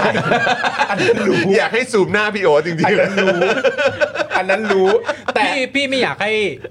พี่ไม่อยากพูดแล้วเหมือนกับแบบว่าทำให้เขาดู ดีอะแต่ว่าพี่จะบอกว่ามันเป็นเรื่องปกติ เออ ใช่ ครับ แต่ ผม แต่ถ้าพี่จะจบว่า อันเนี้ยมันเป็นปกติอยู่แล้วที่ประเทศพัฒนาเขาจะทำกันเนี่ย พี่อย่าพูดแต่แรกดีกว่า พี่ปล่อยเบอร์ไปเลย พี่ปล่อยเบอร์ไปเลย มันจบที่เดียวกันพี่ เออเออเออออ แต่เข้าใจแต่เข้าใจแต่ ออครับ เข้าใจ ผมนะฮะ เข้าใจ อ่ะก็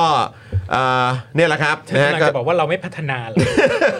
พี่เพิ่งเก็ตปัตะเกียเนี่ยหลังอ๋จากอเหรอ เราไปสิบวัน ใช่ใช่ครับผมจะบอก ใช่ครับพี่ใช่ครับ ด้านอนุชาบูรพชัยศรีนะครับโฆษกประจำสำนักนายกรัฐมนตรีเนี่ยก็บอกว่า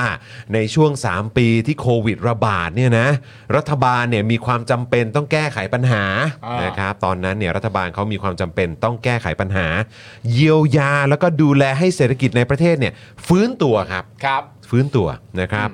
คุณผู้ชมรู้สึกไงฟื้นตัวไหม เอาพื้นตัวย่าง ทำให้ต้องกู้เงินเพิ่มขึ้น อืม ประกอบกับการดำเนินนโยบายการคลังแบบขาดดุลครับ ครับ ส่งผลให้ณสิ้นเดือนมีนาคม 66 เนี่ยนะครับ สัดส่วนหนี้สาธารณะปรับสูงขึ้นเล็กน้อยครับ ครับ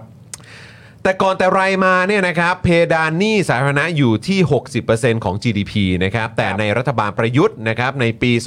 2564 นะครับคือสิ้นเดือนพฤศจิกายน 64 เนี่ยนะครับหนี้สาธารณะอยู่ที่ 9.62 ล้านล้านบาท หรือ 59.58%ของ GDP โอ้โหจะถึงอยู่แล้วนะครับ อ่า ซึ่งทำไงดีอะ ทำไงอ่ะ คือมันจะต้องกู้ต่อแล้วอะ เออ เออ เพราะว่าคือตอนนี้แบบมันไม่มีเงิน เออ นะครับรัฐบาลประยุทธ์นะครับก็เลยขยายเพดานการกู้นะครับเป็น 60%ซะเลยครับ ครับ นะฮะซึ่งก็ขยายเองนะครับนะฮะมันก็ไม่เกินที่ขยายเอาไว้เองนะครับ ครับ มันก็ไม่เกินที่ตัวเองขยายอะครับ ที่เซตไว้นะค ครั รับบ ผม อนุชานะครับยังบอกนะครับว่ามีข้อสังเกตจากอ่า Fitch Rating นะครับที่วิเคราะห์สถานการณ์ความไม่แน่นอนทางการเมืองของไทยหลังการเลือกตั้งนะครับ ซึ่งอาจจะเป็นปัจจัยหนึ่งที่ฉุดรั้งการจัดอันดับความน่าเชื่อถือของไทยในระยะสั้นได้ เนื่องจากการจัดตั้งรัฐบาลผสม ที่จะส่งผลต่อประสิทธิภาพในการกำหนดนโยบายของประเทศ ความล่าช้าในการจัดทำงบประมาณปี 67 และค่าใช้จ่ายที่เพิ่มขึ้นจากการดำเนินการตามนโยบายที่พักการเมืองได้หาเสียงไว้ รวมถึงความสามารถและการรักษาเสถียรภาพของสัดส่วนหนี้ภาครัฐในอนาคตครับ ครับผม นะฮะซึ่งก็น่าสนใจ น่าสนใจ อนุชานี่มองไปไกลถึงรัฐบาลต่อไป ถูกต้อง นะครับ คือต้องบอกนะครับว่าอนุชาครับ คือไม่ต้องเป็นห่วงรัฐบาลใหม่ก็ได้นะครับ ไม่ต้อง ไม่ต้องครับ ไม่ต้องฮะ นะเดี๋ยวเขาก็มีปัญหาอะไรเนี่ยเขาก็สามารถอ่าโทษรัฐบาลเก่าได้อยู่แล้ว ครับ นะครับ เพราะพวกเราทุกคน ใช่ นะครับ ได้เรียนรู้จากตู่หมดแล้วนะครับ ถูกต้องครับ นะฮะเวลามีปัญหาอะไรเราก็สามารถ reference ถึงรัฐบาลเก่าได้นะครับ ใช่ เป็นทาง เพราะตู่เขาทำอย่างนั้นตลอดไง เป็นทางถนัด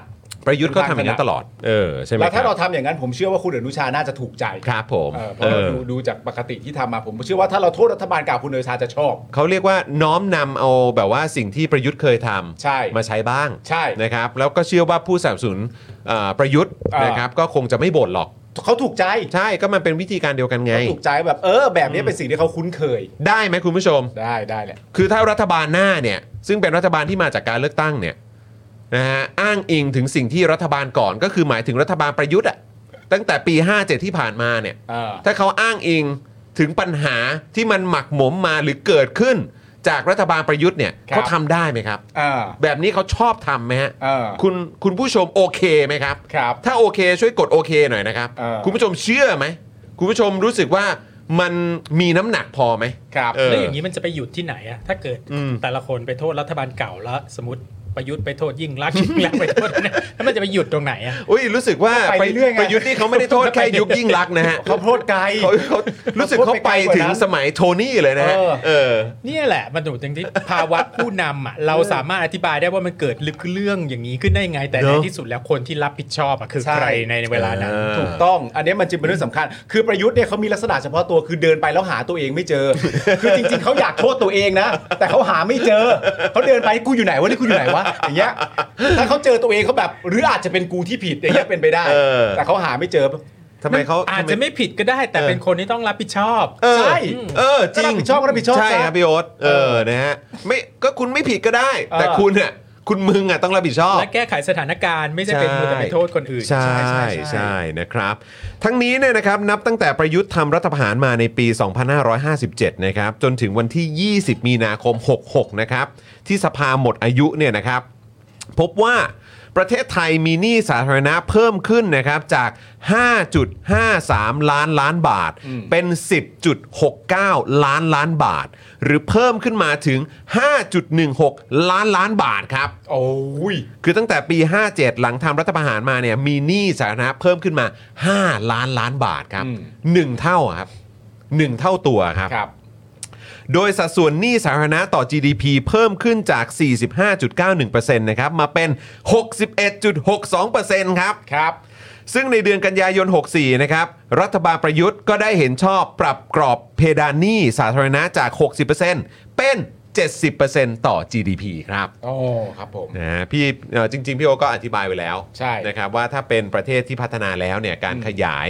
เอ่อกรอบเอ่อเพดานหนี้สาธารณะเนี่ยมันเป็นเรื่องปกติ ใช่ นะครับ คือมันก็เหมือนเป็นที่รู้กันก็คือจริง ๆ แล้วไอ้ตัวเปอร์เซ็นต์ต่อ GDP เนี่ยถ้ามันสูงมันก็ไม่ได้น่ากลัว ถ้าความสามารถในการหาเงินเข้าประเทศเราสูงเช่นเดียวกันใช่ไหม คือ productivity เออ กับเอ่อเอ่อ population growth อะ เออ ซึ่งมันจะทำให้เงินภาษีอะเยอะขึ้นตามไปด้วยอะ อ่ามั มันก็จะไป compensate กับหนี้ อ่า ที่ มันจะไปชดเชย ที่ ตรงนั้น ฐสร้างเอาไว้ อ่า แต่ทีเนี้ยปัญหามันก็คือ ถ้าสร้างหนี้เยอะเกินตัวแล้ว productivity ไม่มีอย่างเงี้ย อืม มันก็จะยากแล้วหรืออ า population decline มัน อ่า ก็จะมันก็จะเป็นปัญหาในอนาคต ที่คือหนี้หนี้ในระดับรัฐเนี่ยมันไม่ได้เหมือนหนี้ในระดับส่วนตัว ครับ คือมันมีได้แล้วเอาจริงๆอ่ะมันก็คือหนี้รัฐติดกับองค์กรรัฐกันเองอ่ะเข้าใจไหมในที่สุดแล้วก็คือละเอ่อองค์กรรัฐองค์กรในองค์กรหนึ่งไปขอยืมเงินมาจากจากส่วนหนึ่งของอีรัฐบาลมันก็คือเหมือนกับอัดยายขายขนมยายอ่ะเพราะฉะนั้นเอาจริงๆมันไม่ใช่หนี้ที่แบบจะมีคนมาเคาะประตูตามเราอะไรอย่างเงี้ยแต่ในที่สุดแล้วอ่ะมันคือเอาไปทำอะไรอันเนี้ยสำคัญกว่าถ้ากู้แล้วไปพัฒนา เออ เอ่อเรื่องการศึกษาถ้า อ่า กู้แล้วไปไปไปไปพัฒนาทรัพยากรบุคคล ให้คนมี productivity มากขึ้นน่ะ อืม ในอนาคตน่ะระดับหนี้กับระดับ GDP อะมันก็จะบาลานซ์กันไปเอง อ่าแล้วมันจะ make sense มันจะสมเหตุสมผล ถูกักต้องใช่ น ในในประเทศที่พัฒนาญี่ปุ่นเนี่ยหนี่ ในประเทศที่อะไรนะที่ พัฒนาแล้ว โอเค ในประเทศ โอ้ ที่ ย แบบ พี่พูดได้ไม่ต้องเขิน ในประเทศที่เราเห็นว่าดีๆเอาอย่างนี้แล้วกัน เออเออเออ ญี่ปุ่นอเมริกาอะไรอย่างเงี้ยโอ้โห GDP กับ สูงมาก บสูงมาก GDP กับเอ่อเอ่อ กับหนี้สาธารณะ หนี้สาธารณะเนี่ยมันดูสูงมากอ่ะ อ่า แต่ว่าในขณะเดียวกัน productivity เขาสูงมากด้วย ใช่ แล้วพี่เชื่อไหมว่าการที่พี่อธิบายแบบเนี้ยมันดีมากเลยนะ เพราะว่าประเทศของเราเนี่ยเป็นประเทศที่มีการพูดกันในสภา แล้วเวลาที่ฝ่ายค้านเนี่ยเขาทักท้วงประเด็นเรื่องหนี้ต่อ GDP ว่ามันสูงมากๆแล้วนะเนี่ยเขาก็เอาประเทศที่พี่เพิ่งเมนชั่นเนี่ยมาพูดว่าประเทศอื่นเขาสูงกว่าเรานะ แล้วมันก็ตัดตอนแค่พูดว่าสูงกว่าแล้วมันไปเรื่องอื่นเลย ไม่ได้มันต้องมีหมายเหตุด้วยว่า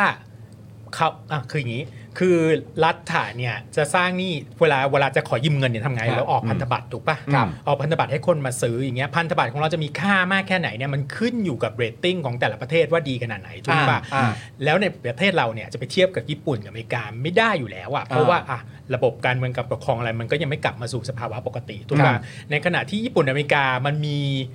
ความน่าเชื่อถืออยู่สูงมาก เพราะฉะนั้นเขาทำได้ที่จะรันเด t สูงสูงๆอะแล้วก็สร้างทรัพยากรบุคคลในในเวลาเดียวกัน แต่ขณะของเราเนี่ยถ้าเด t สูงมากเกินไปอย่างเงี้ยถ้าหนี่สูงมากเกินไปอย่างเงี้ยแล้วเรตติ้งเราอะไม่ได้ อ่า ดีขนาดนั้นอะ อืม แล้วเราจะสามารถขายบอลเราได้เหรอ ใช่ไหมเอออ มันก็มันก็จะเป็นปัญหาตรงนี้ได้อยู่อย่างเงี้ยแต่ เนี่ยแหละเนี่ยแหละ ใช่ คือแบบเป็นสิ่งที่คนที่ยังสนับสนุนไอ้อะไรที่มันเป็นอยู่ตอนเนี้ย ใช่ มันสนับสนุนเข้าไปได้ยังไงอ่ะ ไม่ เพราะ แล้วก็ ความน่าเชื่อถือเนี่ย เออ มันเป็นสิ่งที่สำคัญมากๆไง ประเด็นคือหนี้อ่ะไม่ใช่ไม่ใช่ตัวหลัก แต่ว่า potential ในการใช้หนี้อ่ะ เออ มันดูแล้วอ่ะมันไม่สวย เออคือเห็นหน้าประยุทธ์นี่ก็คือแบบ เออ เอ้ยมันดูเป็นไปได้ไหมวะ ใช่ ว่าเราจะ ไม่แล้วมัน ว่าเรามีความน่าเชื่อถือว่างั้นดีกว่า ใช่ เห็น แล้วมัน หน้าประยุทธ์จันทร์โอชาแล้วมันประเทศนี้มันน่าเชื่อถือไหมวะ น่าเชื่อถือดีเขาเป็นประธานเศรษฐกิจ ก็เหมือนกับว่าดูแล้วคนนี้น่าจะไม่คืนอ่ะใช่ปะ เออเออ เออกับไอ้ เออ คนที่มันแบบเออเนี่ยสมมติสมมติว่าจอนเป็นอ่าญี่ปุ่นแล้วกันเงี้ย อืมเออ เธอเป็นเมืองไทยอย่างเงี้ย เออ ยืมเงินพี่ไปเท่า ๆ กันอย่างเงี้ย เอออ เอาพูดกันตามตรงเลยพี่ก็ต้อง expect ว่าญี่ปุ่นแม่งมีแววว่าจะคืนเรามากกว่า แค่นั้นเองเลย ดูจากฐานเศรษฐกิจ ดู จาก ทรงแล้วอะ สัด ทรง โดย ดูทรง ประเท ดู ศ ทร เขา งเออนะครับ เพราะว่าจริงๆกับที่เราคิดกันมานะคือแบบเอ่อไอการกู้ขึ้นมาในหลาย ๆ ครั้งเนี่ยก็มันก็เป็นมันก็เป็นข้อที่เขาพูดกันก็คือว่ากู้มาเพื่อมาดูแลประเด็นเรื่องโควิดใช่ไหมแต่ว่าประเด็นเรื่องโควิดเนี่ยมันจะต้องมีการดูแลมากเกินไปกว่าประเด็นเรื่องผู้ป่วยอะมันเป็นการดูแลประเทศทั้งประเทศให้กลับมา ไม่ว่าคุณจะอัดฉีดลงไปตรงไหนคุณก็ต้องทำใช่ป่ะ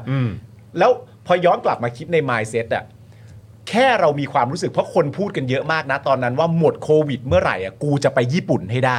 แม่งเหมือนเป็นคำพูดติดปากคนมากเลยว่าหมดโควิด destination มันซึ่งซึ่งความตลกมันคือว่านั่นมันแปลว่า มันก็เป็นอะไรบางอย่างที่ประเทศญี่ปุ่นทำสำเร็จนะ อืม ที่ทำให้คนมีความรู้สึกว่า เมื่อหมดโควิด กูอัดอั้นมาก กูจะไปญี่ปุ่นทำไมต้องไปญี่ปุ่นไม่รู้เหมือนกัน แต่มีความรู้สึกว่านั่นคือเดสติเนชันของกูที่กูจะไปอ่ะ อืม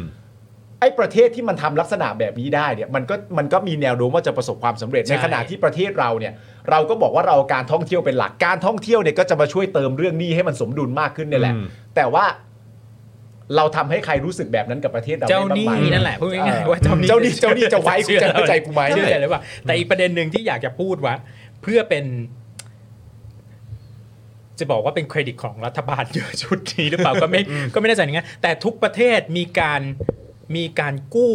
เงินเยอะมากขึ้นในในช่วงโควิดทุกประเทศ ใช่ เหมือนกันหมดเลย ใช่ เพราะฉะนั้นไอ้ที่เขาพูดมาเนี่ยมันไม่มีผิดสักอันเลยนะ อ่า ที่เขาพูดมาเนี่ยที่บอกว่า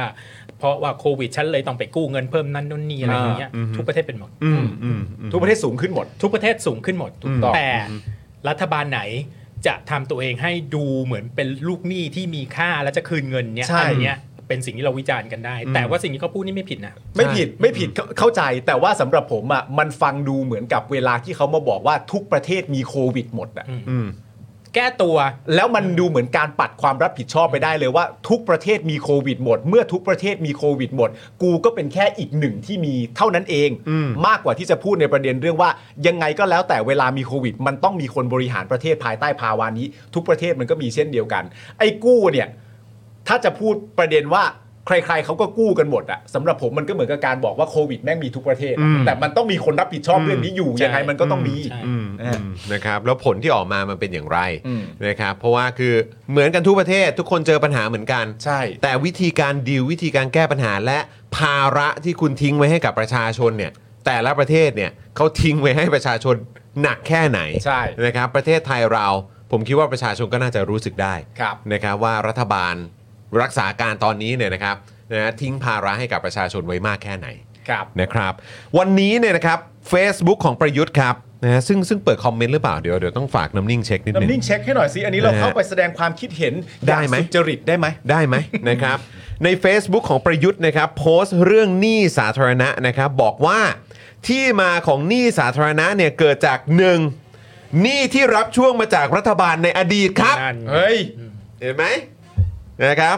สองครับหนี้ที่มาจากการกู้เงินเพื่อใช้ในการลงทุนโครงสร้างพื้นฐานที่สำคัญของประเทศ คืออะไรแบบพวกรถไฟความเร็วสูงเหรอ ไม่ ตอนนี้ รู้ ตอนนี้ถึงไหนแล้ววะเนี่ยนะ ห ค รือ รับ ว่าไอ้นั่นปะ อะไรฮะ ไอ้สามแกนปะ สามแกน ที่ที่เราบอกว่ามีแกนสี่มีแกนดราฟต์ด้วย สามเออน่าเออจะเป็น สงสัยจานนั้นแหละ สงสัยจานนั้นแหละ และ3นะครับหนี้จากเงินกู้ 1.5 ล้านล้านบาทนะครับเพื่อใช้ในช่วงโควิดแล้วก็ยังบอกว่าตั้งแต่เอ่อตั้งแต่ปี 57เนี่ยนะครับชำระหนี้แล้วกว่า 2.6 ล้านล้านบาทนะครับ มากที่สุดเมื่อเทียบกับรัฐบาลในอดีตที่ผ่านมา อันนี้พี่จะพูดว่าอะไรป่ะ ครับ อยากจะอยากจะ question ตรงนี้ว่าชำนะชำระหนี้แล้วกว่า 2.5 2.6ล้านล้านบาทมากที่สุดเมื่อเทียบเท่ากับรัฐบาลในอดีตที่ผ่านมาเนี่ยตัวเลขเนี่ยได้ปรับเข้ากับอัตราเงินเฟ้อแล้วหรือยัง เพราะว่าโดยตามตามปกติแล้วว่าบัตเจ็ตทุกประเทศอ่ะมันขึ้นสูงขึ้นเรื่อยๆหมดอ่ะ ต ทุก ลอด ปี อะ ทุกปี เพราะฉะนั้นการคืนเงินมันก็ต้องสูงขึ้นตามไปด้วย เออใช่ แต่ว่าวิธีที่จะวัดจริง ๆอ่ะว่าสูงกว่ารัฐบาลชุดอื่นหรือเปล่า มันไม่ได้วัดขึ้นแบบนี้ มันไม่ได้วัดกันแบบนี้ มันต้องวัดด้วยการที่เอามามาปรับด้วยอัตราเงินเฟ้อไปด้วยอย่างเงี้ย อ่า ขอ question ตรงนี้ไว้นิดนึงแต่ที่เขาพูดมานี่ไม่ผิดนะ เออ พูดแบบนี้นี่อะไรคือเป็นเรื่องปกติมาก เออ เราเรารู้สึกว่าโอเคได้หมด แต่เวลาพูดก็พูดให้ครบหน่อย เออเรารู้สึกว่าเออโอเคเราเราไม่ได้มีเราไม่ได้มีอคติรายการเราเป็นกลางเราเราไม่พูดถึง ใช่ใช่ บุคคลกลุ่มหนึ่ง ดูออก นะ ใช่ไหมคุณผู้ชม ใช่ เพราะฉะนั้นที่ที่พูดพูดเนี่ยกูมาหนุนกูมานี่กูอ๋อโอเคฟังฟังดูแล้วแบบว่าว่ามีเหตุมีผลอย่างเงี้ยแต่มาบอกว่าตัวเองใช้หนี่เยอะกว่าคนอื่นเนี่ยตัวเลขเนี้ยถ้าถ้าคุณ adjust มาแล้วอะเราก็จะนับถือคุณมากว่านี่คือนี่คือการใช้หนี่ที่เยอะที่สุด แต่พี่ไม่มั่นใจว่า 2.6 ล้านล้านบาทเนี่ยเอามาปรับกับ เคลมอย่างนั้นได้หรือ ใช่ เปล่า ใช่ใช่ ก็อันนี้อันนี้อาจจะ point out ว่าใช้เยอะที่สุดในบรรดาทุกรัฐบาลอ่ะเพราะว่าตัวเองอ่ะนั่งอยู่ 8 ปีไหม อ๋อก็เป็นไปได้ อ๋อนั่งนาน อืม ก็นั่งนานไง ก็ต้องใช้ทุกปีปะ ใช่แล้วตัวเลขมันก็ เออมันก็เลยบวก ขึ้น ไป โต เยอะ ขึ้ ไง นด้วย เออ เป็ไปได้ แล้วมันแล้วมันก็ฟิกซ์อยู่อย่างนั้นอยู่ ใช่ แล้ว ใช่ เออรับ แล้วคือ ผม แบบอันนี้คือยังจะมาเอาเป็นเครดิตได้นี่ก็ขำแล้ว แล้วก็ไม่ได้มีใครอยากให้มึงนั่งด้วยนะเหี้ย ใคร นั่งนั่งใครเองเชิญ ใช้เอง มา เคมเองอะ ใครเชิญมา เราดูสิ ต้องมาใช้หนี้ของรัฐบาลก่อนๆด้วย เออ แต่นะใครมันจะมาแบบว่าเขียน Facebook Facebook โพสต์ประจานตัวเอง เขาก็ต้องชมตัวเองนี่ก็คือสิ่งที่เขาคิดว่าเขาชมได้อะ ไม่แล้วเขียน ผมว่าไม่ เองหรือเปล่า แน่นะ ก็ยังไม่ได้เขียนเลย ไม่ ถ้าเขียนเองอ่ะ ครับ มีแนมโน้มเข้าขายประจานตัวเองได้นะ เออ ถ้าปล่อยเขาเขียนเองอ่ะ เเ อันนี้มี เออ มี จริง ลายไว้ก็ จ ดี ง แล้จวง อะไรเงี้ย นะครับ เออแต่ว่าที่พี่โอ๊ตพูดดีนะเพราะแล้วแล้วแล้วประเด็นคือเหมือนเราย้อนกลับไปประเด็นแบบ เหมือนดูเรื่องกีฬา ครับ สมมติเราย้อนกลับไปประเด็นแบบเอ่อเป็นนักบาสเกตบอล เป็นไมเคิลจอร์แดน เป็นอะไรต่างๆกันานาอย่างเงี้ย อืม คือณตอนนี้มันก็สามารถพูดได้ถูกป่าว่านักบาสสมัยใหม่ตั้งหลายต่อหลายคนน่ะเขาสามารถเซ็นสัญญาแบบใน 4 ปีใน 5 ปี ที่มีอัตราเงินน่ะสูงกว่าไมเคิลจอร์แดนไปแล้วตั้งหลายต่อหลายเท่า อืม แต่ไมเคิลจอร์แดนน่ะเลิกเล่นไปเมื่อ 20 ปีที่แล้วนะ ใช่ เข้าใจปะ เออ แล้วมันไม่ใช่เงินเดียวกันน่ะ ใช่ ยังไงมันก็ไม่ใช่เงินเดียวกัน ใช่ น่ะ มูลค่ามันต่างกัน มูลค่าของลีกด้วย ใช่ ว่าเติบโตขึ้นมาขนาดไหนเท่าไหร่แล้ว โด เลย ย เฉพาะจำนวนเงินที่มันเยอะขนาดเนี้ย ใช่ บางทีแบบว่าเนี่ยทุกทุกรัฐบาลอ่ะดูดิ อืม เงินปัจจุบันบัตเจ็ตปัจจุบันน่ะมันยิ่งใหญ่กว่า 10 ปีที่แล้ว 8 ปีที่แล้วทั้งอนั้นยู่แล้ว เพราะว่า ใช่ โดยเฉพาะ ใช่ ตอนนี้เงินเฟ้อซะขนาดเนี้ย ครั นะ บผม ใช่ไหมเราจ่ายเยอะขึ้นมาอีกนิด ใช่ นึงก็ไม่ได้แปลว่าตามสัดส่วนแล้วมันเยอะเยอะ อืม เท่าเท่ากับคนอื่นๆที่จ่ายไป แต่น่าจะคุยไม่ได้นานอ่ะเพราะดูแล้วว่ารัฐบาลหน้าคงต้องกู้คงต้องแบบจ่ายคืนได้เยอะกว่ามึงแน่ จากที่มึง ถ้าเอา ทำไว้ ถ้าเอาเป็นเม็ดจำนวนเงินต้องเยอะกว่าแน่ๆอยู่ ใช่ แล้วอืม จะเอางั้นไหมล่ะ ใช่ ไหมฮะจะเอางั้นไหมล่ะ เออ นะครับ ซึ่งคำถามหน่อยละกันครับคุณผู้ชมนะครับ วันนี้พี่โอ๊ตมาด้วย ใช่ นะครับอ่ะคุณปาล์มก็อยู่นะครับคุณผู้ชมก็อยู่กันโอ้ยนะฮะจะ 7,000 คนแล้วนะครับนะฮะอ่ะเอ่อโครงสร้างพื้นฐานครับ ครับ ที่สำคัญของประเทศ ที่ก่อให้เกิดหนี้สาธารณะเพิ่มมาอีก 5.16 ล้านบาทเนี่ยนะครับนะฮะคือต้องถาม คืออะไรเหรอ คือคือต้องถามคุณผู้ชมแล้วถามพิธีกรของเราด้วยว่า ได้เห็นอะไรมันเกิดขึ้นบ้างครับ ใช่ แปดปีที่ผ่านมาเห็นอะไรเกิดขึ้น เพราะอันเนี้ย เหมือนผมได้ยินเสียงเฮ่อมาจากหลังหลัง ในเสียงพี่ อ๋ พี่ อเมื่อกี้อ๋อตกใจนึกว่าเสียงอาจารย์แบงค์เว้ยเออนึกว่าเฮ่ เพ อ ราะ ดั ว่าง มาก อันเนี้ยมัน เ จะย้อนกลับมาที่ที่พี่โอ๊ตเมนชั่นไว้คือประเด็นว่าหนี้อ่ะมันมีกันได้ อืม และทุกประเทศมันมีหนี้ ถูกต้อง ยังไงก็ต้องกู้มาเพื่อทำอะไรบางอย่างให้กับประเทศเอ่อคุ้มไม่คุ้มก็วัดอยู่ที่ประเทศเรามันเติบโตอะไรจากเงินที่เรากู้มา มาสู่คำถามว่า ทีนี้กลับมาย้อนมองประเทศไทย ว่าจากการที่กู้มาอันมากมายอะไรต่างๆนานาขนาดนี้แล้วก็ ห้าล้านล้านบาทอะ ใช่ ที่มันกลายเป็นหนี้สาธารณะเนี่ย เออ ไอ้โครงสร้างพื้นฐานสำคัญของประเทศเนี่ย มันคืออะไรครับ แต่มันมีหนี้จากเงินกู้ด้วยนะ ใช่ ใช่ไหม ใช่ มันมีอะไรวะ คุณผู้ชมครับช่วยช่วยคอมเมนต์มาหน่อยได้ไหมครับ โครงสร้าง โครงสร้างพื้นฐานสำคัญของประเทศที่ก่อให้เกิดหนี้สาธารณะ 5 ล้านล้านบาทเนี่ย รถ นะค ไฟ รับ ฟ้าใหม่ๆเนี่ยคือเกิดภายใต้รัฐบาลนี้ไหมสายใหม่ จริง ๆ มันมันเซ็ตมาตั้งแต่ก่อนรัฐประหารแล้วนะ ใช่ มัน มัน เออ ทางมันมาอยู่แล้ว แต่เขาก็คุยนะ เขาก็คุยว่าเขาทำนะ ๆ มีคนบอกเรือดำน้ มีคนบอกว่ารถเบนซ์รถประจำตำแหน่ง โอ้ยเออ เออยังไม่เห็นมีรถไฟความ ำไม่ ว ถ้าเรา สูง ถ้าเรา เอ ต้องมา อ นั่ง รถรถไฟความเร็วสูงอยู่ไหน ถ้าเราต้องมานั่งคิดอย่างเงี้ยแปลได้สองอย่างหนึ่งคือรัฐบาลไม่มีอะไรเป็นชิ้นเป็นนันกับ เออ สองรัฐบาล PR ตัวเองไม่ดีพอที่จะทำให้เรารู้ว่าเขาทำอะไรสำเร็จไปบ้าง แต่ไม่ว่ายังไงสองฝั่งนี้ก็ดูแย่นะฮะ ใช่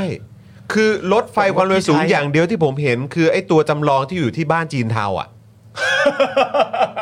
คลองคลององอ่าง คลองโอ่ง คลองโองอ่าง คลองช่องนนทรีย์ ป้ายสถานีกลางบางซื่อ อ่ะสรุปยังไม่เปลี่ยนนี่อันนี้ไม่เปลี่ยนนะ สรุปไม่ใช่ไหม ไม่รู้ เห็น ก็เห็นล้มไปแล้วจะคุยกันใหม่ ยังอยู่ครับ ยังอยู่ ยังอยู่ใช่ไหมคุณผู้ชมครับ โครงสร้างพื้นฐานสำคัญของประเทศเนี่ย มันคืออะไรครับ ที่เราพูดกันได้ตรงตรงๆเลยอะ ไอ้นั่นก็ไม่สำเร็จใช่ไหมที่บอกว่าจะเป็นหับทางอุตสาหกรรมประเด็นเรื่องรถยนต์นะที่อยู่ในหนึ่งในสามแกนน่ะ ไม่เห็นจะ ที่เขาบอกเลยนะว่าเขาติดต่อจากนานาประเทศไว้แล้วว่าอันนี้เกิดขึ้นแน่นอนเหมือนต่างประเทศยอมรับ แล้วว่าเราสามารถกลายเป็นหับ อืม ที่จะทำประเด็นเรื่องการเอ่อเอ่อยานยนต์หรืออะไรต่างๆนานาได้เลย อันนี้ประยุทธ์พูดนะ ถ้าสำเร็จเราต้องเห็นไปแล้วล่ะ ใช่ ถ้าสำเร็จต้องขี้คุยนะ ใช่ ใช่ คุณผู้ชมมีไหมครับ มีคนบอกว่าถนนพระรามสองอะ โอ้ย ถนนพระรามส องจริงๆเออ ใช้เงิน 5.1 ล้านล้านเลยแล้วถนนพระรามสองอะ โครงสร้างพื้นฐานที่สำคัญของประเทศครับ เพราะว่าถนนหน้าบ้านกูก็ได้ ซ่อมไม่เสร็จสักทีนะ มาลำบากใช่ไหม แล้วคือแล้วคือแม่งมาตอนที่แบบแม่งจะออกแล้วด้วยแม่งขับเคลื่อนตอนที่แม่งหมดสภาหมดอายุไปแล้วอ่ะ หรือว่าจริง ๆ แล้วอ่ะ ตอนที่ประชุมเอเปกอ่ะ เออ เราได้อะไรมากกว่าที่เราเห็นปะมันคงแบบแบบมัน อันนั้นใช้งบไปเท่าไหร่ ไม่รู้ เลย ก็ต้องเยอะพอสม เย ควร อะ ต้องเยอะต้องเยอะ เยอะฮะคุณผู้ชม เหมืองทองเหรออันนั้นก็มันก็ไม่ใช่โครงสร้างพื้นฐานเลยเนาะ อ๋อเมื่อกี้มีคนบอก เออ ช่วงโควิดที่แบบอะไรคนละครึ่งคนอะไรอย่างงี้ป่ะ มันไม่ใช่โครงสร้างพื้นฐานเนี่ยฮะ เออใช่ ไม่ใช่โครงสร้างพื้นฐาน แต่มันก็เป็นหนึ่งส่วนหนึ่งที่ทำให้เขาหนี้มากขึ้นด้วยหรือเปล่า ใช่ ใช่ไหม เนี่ย ใช่ คุณผู้ชม เพราะเขาชอบพูดไง เอาเงินไปลงทุนกับโครงสร้างพื้นฐาน เอาเงินไปลงทุนกับโครงสร้างพื้นฐาน ไม่หรอกถ้าเศรษฐกิจดีนะ เราก็ไม่ได้มานั่งบ่นกันเรื่องอย่างนี้หรอก ใช่ ถูกปะเราก็เราก็ลืมไปแล้วอะ ใช่ ใครจะมานั่งแบบคือเรื่องพื้นฐานคืออะไรเศรษฐกิจดีเราก็ลันลา ใช่ แลกโฉนดกันชิบหายไว้ป่วง ถูกต้อง ใช่ไหม ถูกต้อง อันนี้เข้าใจละคือเราเราไม่ได้ต้องคิดมากเลยเหมือน เหมือนที่เคยบอกที่ประเด็นณตอนหนึ่งมันเป็นประเด็นเรื่องบอลโลกใช่ป่ะ อืม must have must carry อะไรต่างๆกันานาแล้วผมก็มีความรู้สึกว่าถ้าเกิดว่าประเทศเราเป็นประเทศที่มันพร้อมสำหรับทุกๆ คนพออะจนแค่มีบอลโลกขึ้นมาก็มีให้ดูแล้วทุกคนไม่คิดอะไรเลยอะ อืม ก็แค่มีบอลโลกก็ดูได้เลย โดยไม่ต้องแบบเชี่ยมึงคุมมาและอันเนี้ยย้อนกลับไปหนักๆเลยนะอันนี้ยังจำได้ในหัวเลยพี่ซี่จำได้ป่ะที่มีประเด็นเรื่องเออพระโคกินอะไรอะ จำได้ปะที่เราวิเคราะห์เรื่องพระโคกินอะไรกัน เออเออเออ แล้วในความเป็นจริงแล้วอ่ะ เออ มันไม่ผิดหรอกครับว่าพระโคจะกินอะไรอะแต่ว่าในยุคของไอ้ตู่อ่ะการที่เราต้องมาโฟกัส หรือการที่มันยังมีพระโคกินอะไรอยู่อ่ะ มันดูไม่รู้กาลเทศะเลยอะเข้าใจป่ะจริง ๆ คือพระโคกินอะไรอ่ะเขากินทุกปี ใช่ แล้วเราไม่เคยพูดอะไรถึงเรื่องนี้เล เอย อเออเออเออ แต่พอมันมาเกิดขึ้นในยุคตู่ถามว่าอคติไหมแน่นอน อคติอยู่แล้ว เออเออ เพราะเพราะมึงทำอ่ะ ใช่ เออ ไม่แล้วแบบมันดูมันมันมันมันบ้าบออ่ะมันมีแต่ความบ้าบอไง เออ ใช่ เอ เอ อ อแล้วมันเอาแน่เอานอนกับอะไรเลยก็ไม่ได้อะไรอย่างเงี้ ใช่ ยแล้วก็แบบก็ไม่รู้ว่ามันจะมีความบ้าอะไรเพิ่มขึ้นมาตอนไหนอ่ะ ใช่ เออมันมันก็เลยเหมือนกับว่าทำใจยอมรับแบบจะต้องแบบคิดอยู่ตลอดว่ามันจะแบบมันจะมีความวินาศอะไรเกิดขึ้นอีกมีอะไรวินาศอีกอะไรอย่างเงี้ย มันมันมันน่ามันน่าห่วงกังวลนั่นแหละ พยายามจะคิดถึงสิ่งที่มันดีขึ้นภายในแปดปีที่ผ่านมาอยู่นะ พยายามคิดอยู่เหมือนกัน คือคุณผู้ชมคิดว่าไอ้หนี้สาธารณะที่เพิ่มมา 5 ล้านล้านบาทเนี่ยเงินมันไปอยู่ตรงไหนหมดครับเนี่ย เออ หรือว่าสิ่งที่คุณผู้ชมคิดว่าแบบ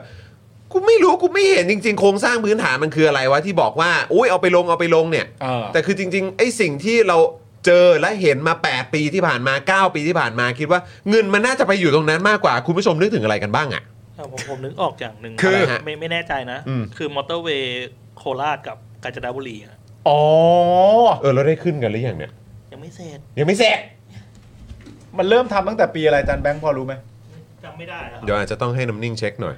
ใช่ใช่เพราะอันเนี้ยมันเป็นภาพที่ คือ เขาชอบโชว์ แต่รถไฟฟ้าความเอ้ยรถไฟความเร็วสูงอันเนี้ยเป็นอันหนึ่งที่ผมแบบ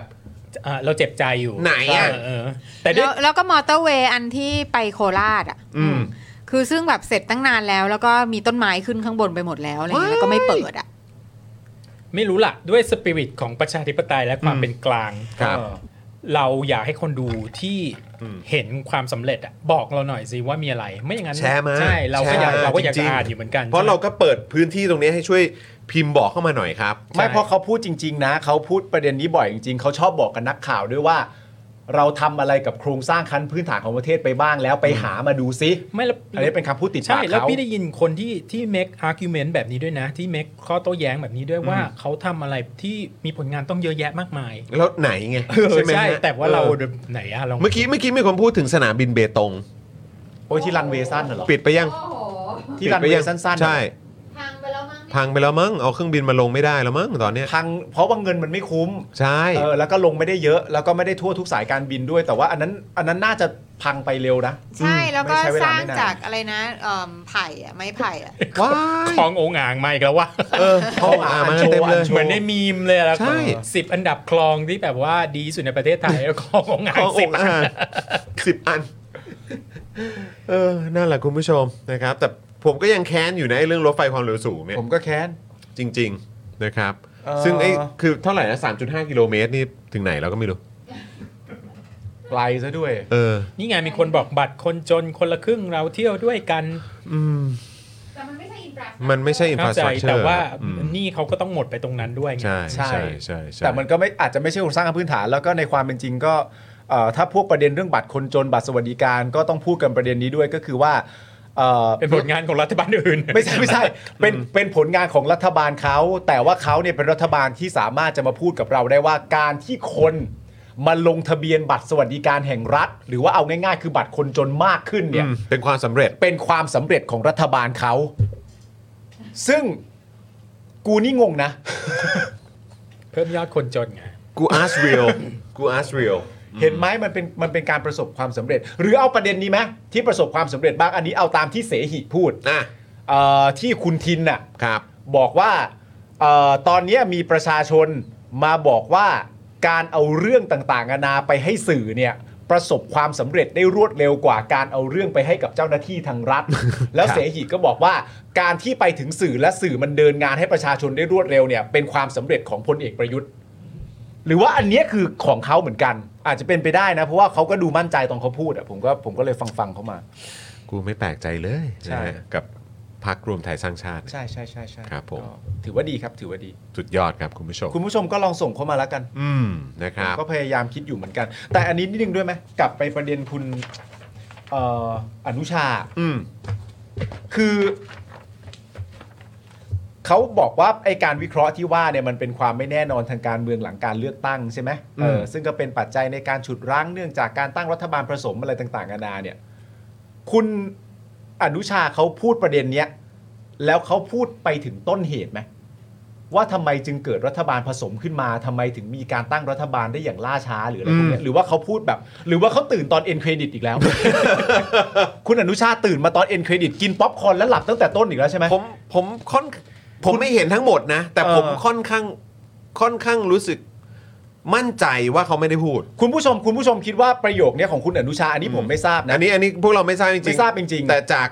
จากประสบการณ์ เออ นะฮะ แต่การที่เขาจะบอกว่ามีการตั้งข้อสังเกตและตั้งวิเคราะห์ สมมติว่าคุณอนุชาเป็นห่วงเป็นใยประเด็นนี้มากนะครับผมว่าอะไรต่างๆนานามันจะตลกเรื่องความน่าเชื่อถือระยะสั้นอะไรต่างๆนานาแล้วเขาก็เมนชั่นเรื่องรัฐบาลผสม เรื่องการจัดตั้งรัฐบาลล่าช้าเนี่ยคุณผู้ชมมีความรู้สึกว่าคุณอนุชาเขาพูดประเด็นเรื่องกกตหรือเปล่า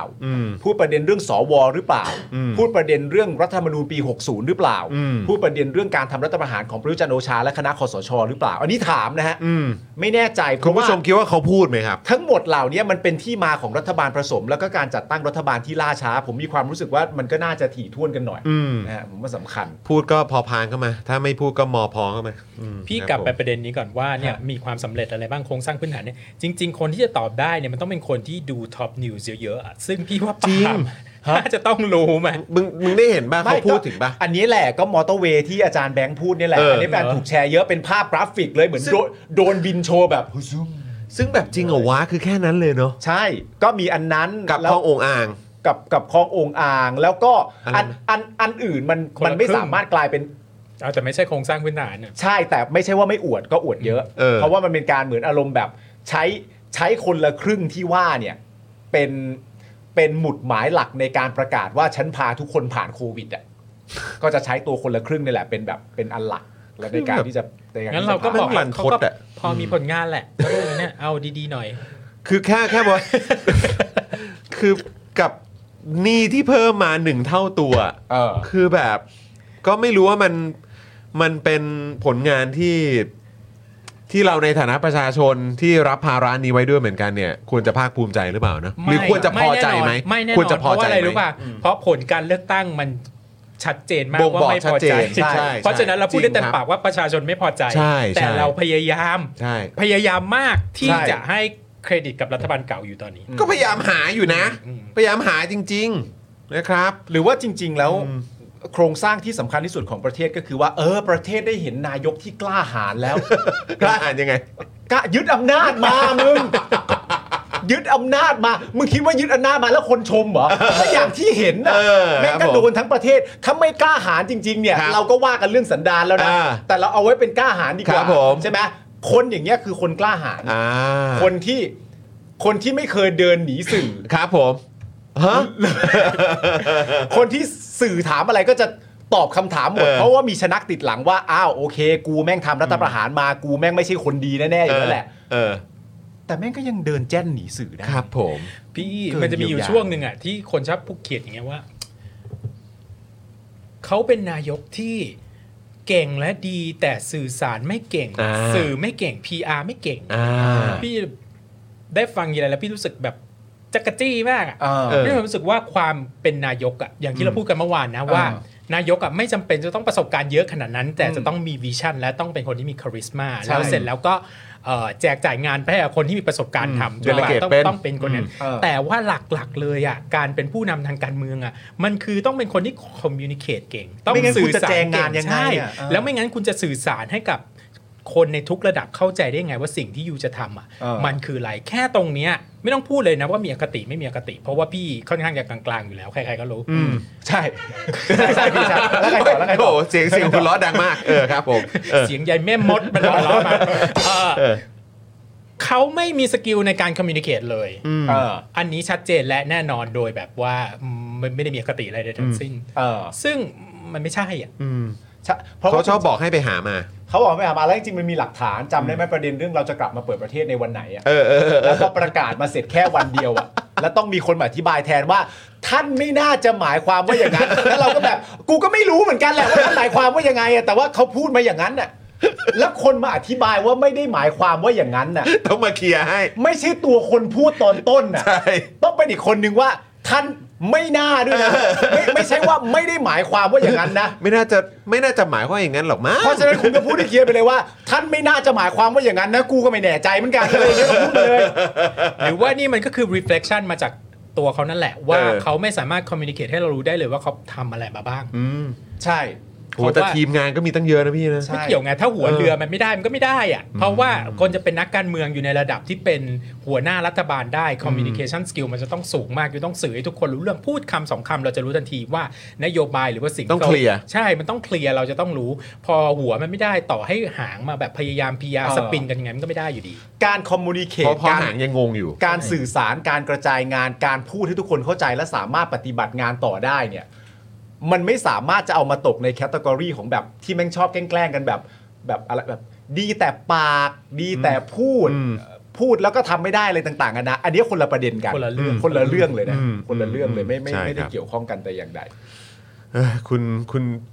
เอ่อคุณคีแล้วแบบบอกว่าอย่าลืมเรื่องงบ PR ด้วยนะฮะ อืม อ่า ครับผม ใช่ประเด็นก็พีอาร์ก็สำคัญนะครับผม คุณมุกก็บอกว่าจริง ๆ แล้วก็มีเอ่องบที่ไปลงกับเอ่อเอ่อเขาเรียกว่าอะไรนะ เรื่องของโครงสร้างพื้นฐานเหมือนกันนะ งบ อืม งบปูน อ๋อ เออที่ ใช่ ที่เอาไปเติมหน้านายกอ่ะ จะเอ้ย เติมหน้าเขาทำไมเล่า คุณมุก คุณมุกไม่เอา คุณมุก นี่นี่คือคุณมุกพูด คุณ จาก มุกครับ มุกคุณมุก คุณมุกครับ เมื่อกี้เห็นนะ เห็นเห็น เมื่อ เล กี้ ย เห็นนะ เห็นเลยเขาเห็นกันหมดแล้วคุณมุ เขา ก เห็นกัน ที่ มุก พิา นะเออเขาเห็นกันหมดนะคุณมุกนะ ใช่ เออครับผม เขาต้องใช้เขาไม่ใช้ฟิลเลอร์เหรอไม่ได้ปูนเลยเหรอ ปูนเลยครับผม มันไม่ใช่ปูน ครับ มันคือแป้ง มันคือแป้งซับหน้า ครับผมซับซับ แป้งซั ซับบ มัน หน้า ซับมันนะ ใช่ เออ นะครับผมซื้อได้ที่เดียวครับที่พะเยาครับ ยกจังหวัด เดี๋ยวจังหวะ ครับผม นะครับ นะฮะอ่ะโอเค คุณผู้ชมมีอะไรอยากจะเสริมเพิ่มเติมเกี่ยวกับเอ่อเกี่ยวกับหนี้สาธารณะ 5.5 ล้านล้านไหมครับ อืม เอ้ยเออ5.16 ล้านล้านบาทไหมครับ ที่เพิ่มขึ้นมา ครับ รวมตอนนี้ก็ 10 เกือบ 11 ล้านล้านบาทแล้วนะครับ ฮะ นะฮะ พี่ ก็ พี่สรุปตรงนี้ สุ นิด ดยอด ได้ไหม เชิญครับ พี่ว่าอย่างเมื่อกี้ที่พูดไปอ่ะพูดไปแล้วล่ะแต่ขอ ครับ สรุปว่าสิ่งที่น่ากลัวจริงๆอ่ะไม่ใช่หนี้สาธารณะที่เกิน 70 80 ล้านอย่าง ค เงี้ รั ย บ โอเค ถ้ามีน้อยมันก็ดีแหละ ฮะ แต่สิ่งที่น่ากลัวจริง ๆ คือไอ้งบที่เอาไปใช้พัฒนาทรัพยากรบุคคลน่ะเราอยากเห็นตรงนั้นที่มันชัดเจนมากกว่า แล้วก็สร้างประเทศเราให้มันดูเป็นลูกหนี้ที่น่าจะใช้หนี้เขาได้อ่ะ ซึ่งวันนี้น่าสนใจนะเออตอนก่อนเข้ารายการก็นั่งดูเอ่อไลฟ์สดที่คุณพิธาเนี่ย ว่าที่ใช่ไหมฮะเออว่าที่นายกเนี่ย ไปคุยกับทางหอการค้าไทยมั้งถ้าเกิด อืม จะไม่ผิด แล้วก็มีสื่อต่างชาติก็ถามเข้ามาเหมือนกันเกี่ยวเรื่องของเอ่อเรื่องของค่าแรง อืม 450 บาทอะไรอย่างนี้ซึ่งก็เป็นประเด็นที่โอ้มีคนกังวลกันเยอะอะไรอย่างนี้ อ่า ใช่ไหมฮะแต่ว่าประเด็นนี้มันก็น่ามันก็มันก็สำคัญจริงนะ เพราะว่ามันก็มีการพูดถึงว่าโหนี่ถ้าเกิดว่าตัว คือถ้าพูดถึงการพัฒนาฝีมือของแรงงานอ่ะ อืม เออที่จะที่จะมารองรับกับเอ่อสิ่งกับนักลงทุนในอนาคตที่จะมาลงทุนอะไรเพิ่มเติมในประเทศ อืม อะไรแบบนี้เนี่ย คือถ้าตอนนี้คือเขายังยังไม่พอกินน่ะ อืม ยังไม่สามารถจะเหมือนแบบยกระดับคุณภาพชีวิต เออ ตัวเองขึ้นมาได้เลยเนี่ย เออ คือแค่ว่าจะไปเพิ่มคุณภาพหรือว่าฝีมือแรงงานเนี่ย เออ โอ้ยนี่ยังไม่ต้องพูดถึงเลยมั้ง เออเออเออเออ ใช่ไหม มัน ฮะ ใช้เวลา มั มัน ต้องใช้เวลาย าวๆ ใช่ใช่ใช่นะครับอืมนะก็เลยรู้สึกว่ามันก็เป็นประเด็นหนึ่งเหมือนกันนะครับ คือถ้าเกิดว่าเราอยากจะหลุดจากหนี้สาธารณะตรงนี้ได้ด้วยเหมือนกันนะครับ แล้วก็คุณภาพชีวิตของคนในประเทศก็ควรจะยกระดับขึ้นมาด้วยเหมือนกันนะครับไอ้เรื่องค่าแรงที่หลายต่อหลายคนมีการพูดว่าโอ้ยแบบนี้เศรษฐกิจพังแน่ เออ นะครับ ตลาดหุ้นแดงเถือกแน่ อะไรต่างๆ เหล่านี้เนี่ยคือ come on man เธอถามอาจารย์วินัยหรือยังเรื่องค่าแรง เอาอย่างอย่าง อืมลองถามดูแล้วกันพี่พี่ฝากไปถามหน่อยว่าคิดยังไงกับค่าแรงขั้นต่ เอ่อ ำ จันทร์หน้าว่างไหมฮะ ก็ทำไมไม่ไปถามสักทีแล้ว ไม่เอา คุยกันมีอะไรก็ ส่วนตัว คุยกัน แล้วเราไนซ์ต่อกัน อ่า พี่เป็นคนที่ขัดแย้งกับคนอื่น เออ เรื่องการเมืองอ่ะ เออ โดยที่ไนซ์ต่อหน้าได้ เออเออ เข้าใจปะแต่ทางนโยบายเราเรา ไม่เห็นด้วยกัน ไม่แต่ว่าแต่ว่าสิ่งสิ่งที่อาจารย์วินัยก็พูด แล้วก็จริง ๆ แล้วอย่างในเจาะข่าวตื้นวันนี้ก็ก็มีการนำเสนอมุมนี้ด้วยเหมือนกันก็คือว่าอ่ะก็แน่นอนคือคือเรื่องของเอ่อการแข่งขันเรื่องของอะไรก็ตามในเรื่องค่าโรงค่าแรงอะไรแบบนี้เนี่ยมันก็เป็นมันก็เป็นสิ่งที่ที่ในแง่ของแบบอ่าฝั่งทุนนิยมเนี่ยเขาก็เขาก็ เขาก็เหมือนเน้นย้ำเรื่องอะไรพวกนี้อยู่แล้วใช่ไหมครับ ก็คือว่าเอ้ยมันต้องทำให้ให้มันเฟื่องฟูอ่ะ อ่า เออลดอะไรตรงนั้นได้มีอิสระอะไรต่างๆ ก็ว่าน เออ ไป อย่าไป ใช่ไหม ตีกรอบเขาเยอะนัก แต่อันนั้นมันคือทุนนิยมไง อืม ใช่ไหมฮะทุนนิยมที่มีการแข่งขันที่มันเท่าเทียม อืม คือจริง ๆ เรื่องนี้พี่ก็อยู่กลางๆเหมือนกัน ครั นะ บ มันไม่แน่ใจเหมือนกันว่า อืม ว่าว่าพี่ชายจอนจะอยู่ทางไหนอะไรยังไงนะแต่แต่ ครับ พี่ค่อนข้างจะแบบว่า คิดว่ามันต้องเจอบาลานซ์ให้ได้อ่ะ อืม คือคือถ้าค่าแรงสูงเกินไปอ่ะ อืม เงินมันก็เฟ้อไง อืม พอเงินเฟ้อมนก็ลำบากทุกคน อืม อย่างเงี้ย อืม แต่ถ้าค่าแรงต่ำเกินไปคนที่จะลำบากที่สุดก็คือคนที่เสียเปรียบ อืม เพราะนายทุนมันก็ไม่ได้จนรวยน้อยไปกว่าเดิมหายไป 10%ของของ 10 ล้านก็ยังเหลือเงินอยู่อะไรอย่างเงี้ยเอออมันก็เลยทำให้พี่แบบค่อนข้างยังงงๆเพราะพี่อยู่กลางๆตรงเนี้ยว่า ใช่แต่ว่าคือถ้าเปรียบเทียบแบบประเทศเนี้ย อืม ที่มันค่อนข้างเห็นกันเยอะพอสมควรว่ามันมีเรื่องของทุนผูกขาดอยู่เยอะอะ อืม ก็จริงแต่ว่าถ้าเกิดถ้าเกิดขึ้นขึ้นมาอย่างเงี้ยคนที่ขึ้นค่าแรงขั้นต่ำสมมติทุกแล้วเรา enforce ทั่วกันทั่วหน้า อืม คนที่เป็นธุรกิจระดับกลางก็เดือดร้อนปะ อืม อืม ใช่ไหม ใช่ แต่ว่ามันมันมีประเด็นหนึ่งก็คือว่า อันเนี้ยมันอย่างแรกเลยคือมันเป็นความท้าทายอ่ะ อืม เพราะว่ารัฐรัฐบาลไหนก็ตามที่เข้ามาทำงานแล้วแล้วคุณสามารถจะเป็นที่จดจำให้กับคนทั้งประเทศได้ไม่ว่าช่วงใดช่วงหนึ่งอ่ะมันก็มันอันนี้ยืมคำของอาจารย์สิโรธมาใช้ อืม คือคุณต้องทำอะไรสักอย่างขึ้นมาโดยที่คนบอกเสมอว่าคุณทำไม่ได้อ่ะ อืม เออ และอยู่ดีคุณดันเป็นรัฐบาลที่ทำสิ่งนั้นให้มัน สำเร็จได้ สำเร็จได้อะอันนั้นอะมันมันจะแปลว่าคุณกลายเป็นที่แบบเป็นที่จดจำในช่วงใดช่วงหนึ่ง อืม ที่ที่ทำแบบนั้นขึ้นมา คือมันมีวิธีที่ทำให้ชีวิตคนที่เสียเปรียบในโลกทุนนิยมเนี่ยให้ดีขึ้นได้มากกว่าการขึ้นค่าแรงไหมเช่นให้สวัสดิการที่มันดีขึ้น อ่า ในการทำงาน อ่า ด้วย อ่า ใช่ไหม อ่า อืม ทำให้มันดีขึ้นการศึกษา สาธารณสุข ให้มัน การศึกดีษา ขึ้นและ อืม และประหยัดที่สุด อ่า เท่าที่จะทำได้อย่างเงี้ย อืมอืมอืม แล้วค่าแรงเท่าเดิมอย่างเงี้ยพอไหวไหม อืม มันก็คือช่วยทั้งสองด้านอะไรเงี้ย อืม แต่ถ้าอย่างนั้นปุ๊บอ่ะคราวนี้คราวนี้ไปไกลแล้วหนี่สาธารณะก็ยิ่งเพิ่มหนักเข้าไปใหญ่ อ่า เอออ ม เราก็ต้อง จะทำยังไงเนาะ เออ มันถึงเวลา อันเนี้ยเป็น question ที่ในโลกประชาธิปไตยอ่ะ มันคุยกันได้ไง แล้วเราอยากให้ถึงวันนั้นจริง ๆ ที่จะไม่มีแบบอะไรบ้าๆบอๆที่ ใช่ อย่างที่อย่างที่ผ่านมา ใช่ เราจะได้ ที่ คุย ถามอะไรไม่ได้เลย คือ ใช่ คือการคุยกันในลักษณะเนี้ย เออ มันเป็นการคุยว่าคุณเห็นด้วยกับนโยบายฉันไหม เออเออ ไม่ได้เกี่ยวกับเรื่องอุดมการณ์และ อ่าอ่า หรือเกี่ยวกับว่าเธอรักประชาธิปไตยเหมือนฉันไหมนะ เออ เพราะว่า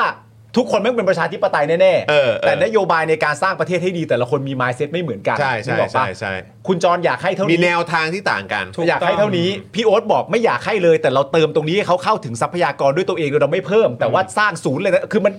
มันหลากหลายมากที่มันสามารถจะทำให้เกิดขึ้นได้ แต่ว่าเราอะยังไปไม่ถึง เออ เรายังไปไม่ถึงที่จะคุยกันเชิงนโยบายอย่างเดียว รับ ได้ รองสักทีได้ไหม แต่ที่เรากำลังจะพยายามเตรียมให้พวกเราไปถึงตรงนั้นไง เออเออ ว่า เออ เดี๋ยวถึงวันหนึ่งเนี่ยสิ่งที่เราคุยกันตรงเนี้ยเรื่อง ใช่ใช่ นายกคนก่อนอะไรเนี่ยมันจะไม่มันจะไม่สำคัญแล้ว มันจะกลายเป็นเรื่องที่เราจะไม่เห็นด้วยระหว่างเนี่ยค่าแรงกับสวัสดิการเราเอา ใช่ ไงดีนะ เพราะไม่งั้นอีกคนหนึ่ง เอออี อีกฝั่งหนึ่งก็เสียเปรียบไม่งั้น อืม อีกฝั่งหนึ่งก็ใช่ไหมมันต้องมีคนได้คนเสียอยู่ตลอด ใช่ เวลาอยู่แล้ว ใช่ ในโลกของของเอ่อเอ่อทุนนิยม ใช่ ใช่ไหม ใช่ใช่ แล้วเราจะช่วยคนที่เขาตกล่องของทุนนิยมนี้ เออ ได้ยังไงคราวเนี้ยมันก็จะขัดแย้งกันทางนโยบายแล้ว ใช่แต่แต่สิ่งที่มันจะเกิดขึ้นสำหรับผมก็คือว่า เมื่อเมื่อมีมีพักพักหนึ่งหรือพักใดก็ตามตัดสินใจทำแบบนี้ หรือตัดสินใจทำไม่เหมือนแบบนี้ก็ตาม และสุดท้ายมันไล่ไปก็คือมันประสบความสำเร็จในบางส่วน แต่ก็มีคนอีกหลายต่อหลายคนที่ไม่พอใจประเด็นนี้เช่นเดียวกัน หรือไม่ประสบความสำเร็จเลย หรือประสบความสำเร็จมาก อย่างไรก็แล้วแต่ก็คือว่า 4 ปีข้างหน้าคุณเลือกใหม่เลย เออ แล้วคุณก็จะเจออีกพักหนึ่งที่เฝ้ามองความไม่สำเร็จนี้ แล้วก็มาด้วยนโยบายใหม่ที่ดีกว่า ถูกต้อง เพราะเรียนรู้จากอันนี้แล้ว ใช่ ถ้าเราได้ทำกันแบบนี้เรื่อยๆอ่ะเราก็จะเจออันที่พี่โอ๊ตบอกว่าอยากจะเจออ่ะ เออ ผมว่าเราจะเจอ ใช่ใช่ แต่อย่าให้หมามันมา ข้าบไปแดก เออโอ้โหสรุปดีมากพี่โอ๊ เออตเห็นด้วยไหมคุณผู้ชม เออ นะถ้าเห็นด้วยก็หอดอนะครับ ถ้าเกิดว่าไม่เห็นด้วยก็เป็นมหอดอ ฮะ นะครับ อย่างหอดอเนี่ยเราจะย่อมันมันคำเต็มมัน เห็น คือ ด้วยไง เห็นด้วย เห็นด้วยเห็นด้วย อ๋อ เห็นด้วย โอค เออครับผม เห็นด้วยเห็นด้วย นะฮะถ้าถ้าเป็นดออเมื่อวานนี้อะไรนะ ใช่ เออ ดออดูออก ดูออก ดูออกดูออก เครับผม ใช่ นะอ่ะอ่ะคุณผู้ชมลองคอมเมนต์เข้ามารู้สึกยังไงพี่โอ๊ตก็บอกว่าเอ่อนี่พี่โอ๊ตกำลังเตรียมเอ่อเขาเรียกอะไรมาเอ่อเตรียมเปลี่ยนผ่าน ใช่ เข้าสู่ยุคประชาธิปไตย ใช่ เออ เพราะ นะฮะ พี่ไม่อยากให้เราพวกเราสตั๊กอยู่ในโหมดของการ ใช่ เป็นเครื่องด่าอะไรที่มัน เออ ไม่ไม่ นำ ตรงว่า นำไปสู่ พี่โอ๊ตกำลังจะบอกว่าเรากำลังต้องเตรียมตัวเปลี่ยนใช่ไหม เออ กำลังจะต้องชิปค่อยๆชิปพร้อมกับคนดูอะไปด้วยกัน ไปด้วยกัน ใช่ เออ ไปด้วยกันจากโหมดที่เราเป็นเครื่องด่าดิเทชชิป ใช่ด่าด่าเผด็จการ การ เออ คุยอะไรที่มันเป็นซับเซนจริง ๆ ระหว่างซ้ายขวาที่มัน คือ เหมือน ผม โลก อะ โลกที่อื่นก็คุยกันนะ ผมไม่อยากเปลี่ยนใจจะขาดแล้วนะ พี่ไปบอกกกตให้หน่อยดิ ผมจะให้เปลี่ยนไง เพราะว่าไอ้เรื่องการเห็นไม่ตรงกันมันเป็นเรื่องปกตินึกออกปะ ใช่ครับ คนบางคน ครับ ก็อาจจะมีความรู้สึกก็ได้ว่าเออไปหาหมอนวดไม่ต้องนวดให้หมอนวดก็ได้ มันแล้วแต่คน เดี๋ยวพี่ไปฟังเพื่อนพี่ อ๋อใช่ไปเดี๋ยวพี่โอ๊ตไปเล่าไปแบบ ี เฮ้ย นี่คือการยกตัวอย่างนะคุณผู้ชม ใช่ยกตัวอย่าง เครับผม อ่ะแต่ละคนแบบเอ้ยนี่มันทุนนิย มหรือเปล่ามันไม่ได้เหมือนกันถูกป่ะ ครับผม แล้วแต่คนมันคิดไม่เหมือนกันได้ เขาบอกว่าต้องทิปด้วยนะ อ่ะอ่ะ ใช่ ฮะอ๋อครับผม เขาเสร็จแล้วต้องทิปอีก เออ อาทิตย์เท่าไหร่อะไรเลยมันแล้วแต่แล้ว ครับผม อันนี้มันมันไม่ไม่มีใครผิดไงใช่ปะเออ ทุกคนมีสิทธิ์ในการตัดสินใจ ใช่สบาย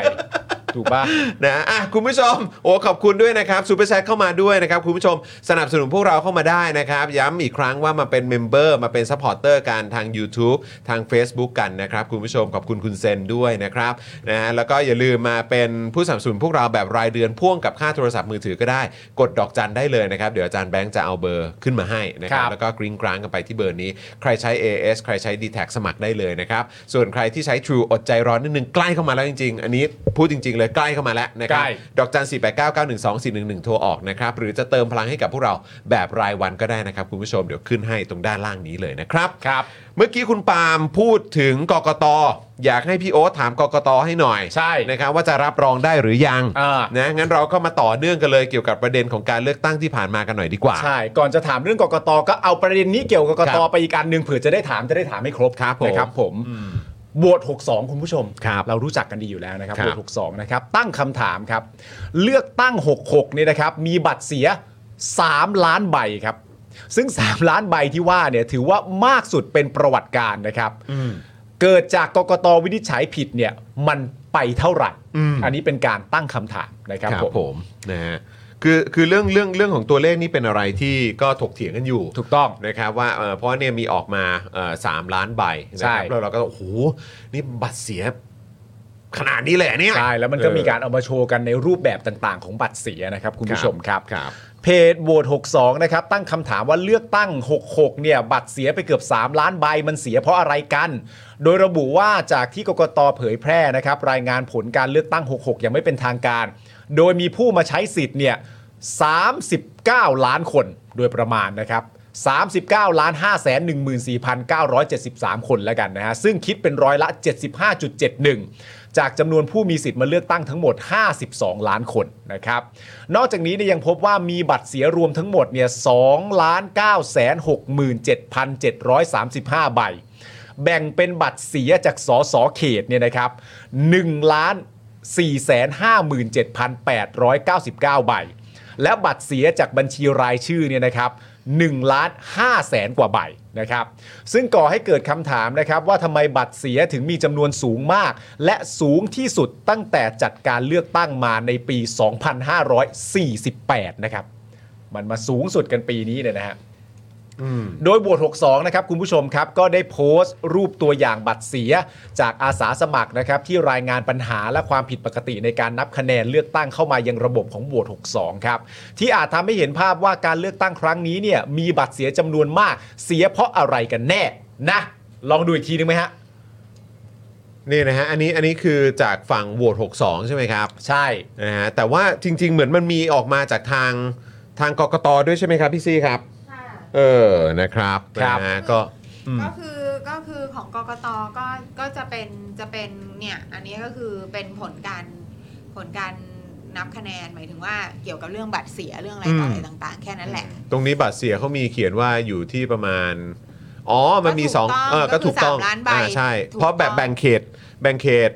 1.45 ล้าน ใช่ใช่ กับแบบบัญชีรายชื่อก็อีก 1.5 ล้าน ก็เท่ากัะนครับก็รวมๆมาก็ 3 ล้านแหละ ใช่ เออครับผมอืม แต่ไม่ได้แปลว่า 3 ล้านคนแค่นั้นเอง อ่าๆ ใช่ ครับผมถูก บั ต้ ต อง รเสียนะครับ ครับ ผ ผม มอืม ซึ่งโดยบท62 นะครับ ระบุว่าจากรูปตัวอย่างนะครับ จะเห็นได้ว่าบัตรเลือกตั้งส่วนหนึ่งที่ถูกวินิจฉัยว่าเป็นบัตรเสียเนี่ย เกิดจากการกากบาทซ้ำทับรอยเส้นเดิมนะฮะทำให้อาจจะมีจุดตัดมากกว่า 1 จุดนะฮะ หรือเป็นรอยขีดที่มากกว่า 2 เส้นตัดกัน ในขณะเดียวกันก็พบว่ามีการกากบาทเลยช่องออกไปเพียงเล็กน้อย ซึ่งทั้งสองกรณีที่มีการรายงานเข้ามานั้นเนี่ยนะครับ ถูกวินิจฉัยว่าเป็นบัตรเสียครับ ถึงแม้ว่าในภาพประชาสัมพันธ์ของกกตเองที่ออกมาก่อนหน้าเลือกตั้งนะครับ ว่าไอ้แบบนั้นเนี่ยจะไม่นับว่าเป็นบัตรเสียก็ตามครับ อืม สุดท้ายตอนไปนับตรงที่เอ่อแต่ละหน่วยมันก็เสียอยู่ดีฮะ อืม นะครับผม ซึ่งคำถามที่น่าสนใจก็คือ ในจำนวนบัตรเสียเกือบ 3 ล้านใบในครั้งนี้เนี่ยนะครับ เป็นบัตรเสียที่เกิดจากการวินิจฉัยผิดพลาดเท่าไหร่ โอ้โห จาก 3 ล้านเนี่ยนะฮะ ครับ และส่วนใหญ่เจ้าหน้าที่ขานคะแนนเนี่ยก็ไม่ได้ชี้แจงว่าบัตรเสียแต่ละใบเนี่ยทำไมจึงเสีย อืม อันนี้ตามข้อมูลที่ที่ นี่อที่ย่างนี้ ได้มา ตัวอย่างบัตรที่ถูกวินิจฉัยว่าเป็นบัตรเสียนะครับ อืม กาแบบนี้เขาก็บอกว่าเป็นบัตรเสียใช่ไหมฮะ ใช่ ขีดเลยช่องขาน ใช่ ว่าเป็นบัตรเสีย เออ มัน นะค ทำ รับ ให้พี่สงสัยเลยนะว่าพี่กาบัตรเสียไปปะวะ เออ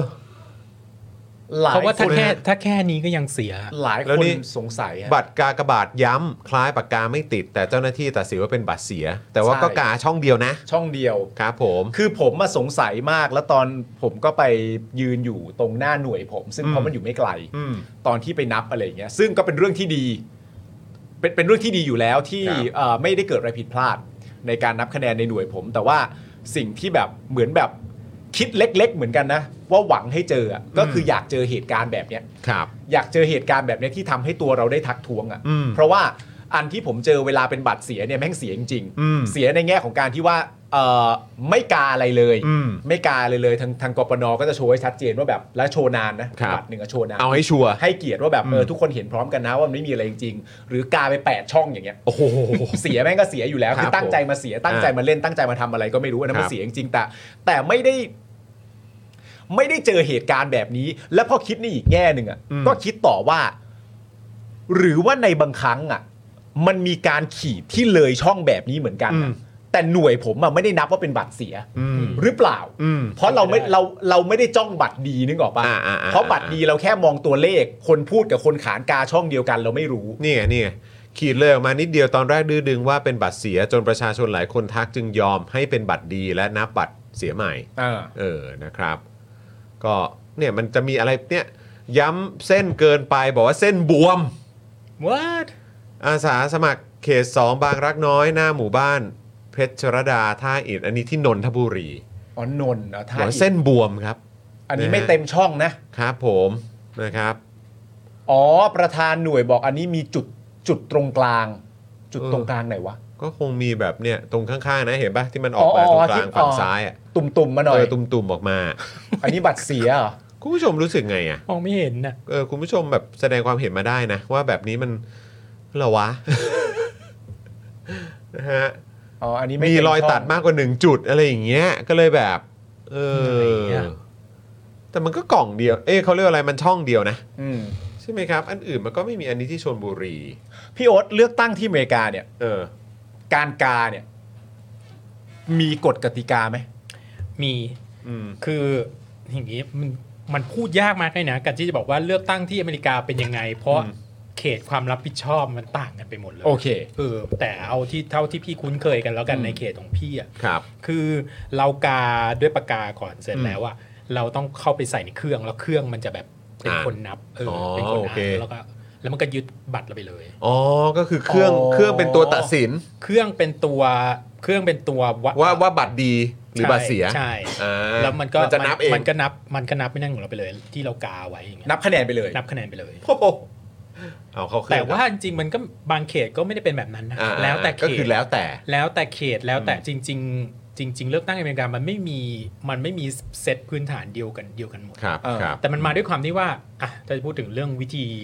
เลือกตั้งอย่างเงี้ย อืม คือพรรคที่เอียงขวา อืม ส่วนใหญ่อ่ะมันก็ไม่อยากให้มีการเปลี่ยนแปลงเยอะถูกป่ะ อืม เพราะฉะนั้นมันก็จะทำทุกวิถีทางให้คนมาเลือกตั้งน้อยที่สุด อืม ทำให้มันยากขึ้นยากขึ้ อ๋ น อ ออกกฎนู่นออกกฎนี่ว่าจะต้องเช็คมี ID มีอะไรต่างๆ นานาเพื่อให้คมัรับนยากที่สุดพรรคที่เอียงซ้ายส่วนใหญ่มันจะประชานิยมถูกไหมคนก็จะแบบว่าคนจนมันเยอะคนรวยอยู่แล้วนี่ อืม ก็จะออกมาเลือกกันเยอะเพราะฉะนั้นพักนี้ก็จะแบบพยายามรณรงค์ให้การเลือกตั้งอ่ะมันง่ายที่สุดเท่าที่จะ สะดวก ง่ายได้สะดวกมากอะไรอย่างเงี้ยมันก็จะตีกันเรื่องเนี้ยโดยใช้วาทกรรมอื่น อืม โดยที่ไม่บอกความจริงว่าจริง ๆ แล้วคือ กูต้องการอะไร เออจริง ๆ แล้วคือ เพราะว่า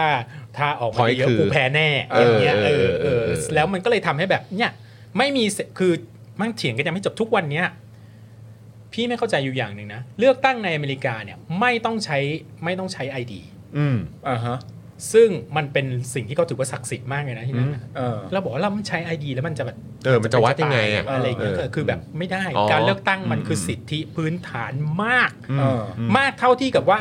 เธอไม่ยังเป็นต้องโชว์ไอดีเธอสามารถไปเลือก อ๋อ ตั้งได้ คือหมายว่าไม่ต้องมีไอดี เออ ก็คือสามารถ ไม่ต้อง เลือก มี ID อ๋อโอเค เออ ว้าว อย่างเงี้ยนี่คืออ ม ฝั่งเดโมแครตก็จะอาร์อยู่อย่างนี้ฝั่งริพับกันว่ามันก็ไม่ได้ต้องพยายามผลักดันให้มี ID อะไรต่างๆนานา อ่า อะไรเงี้ยแต่เรามาจากประเทศที่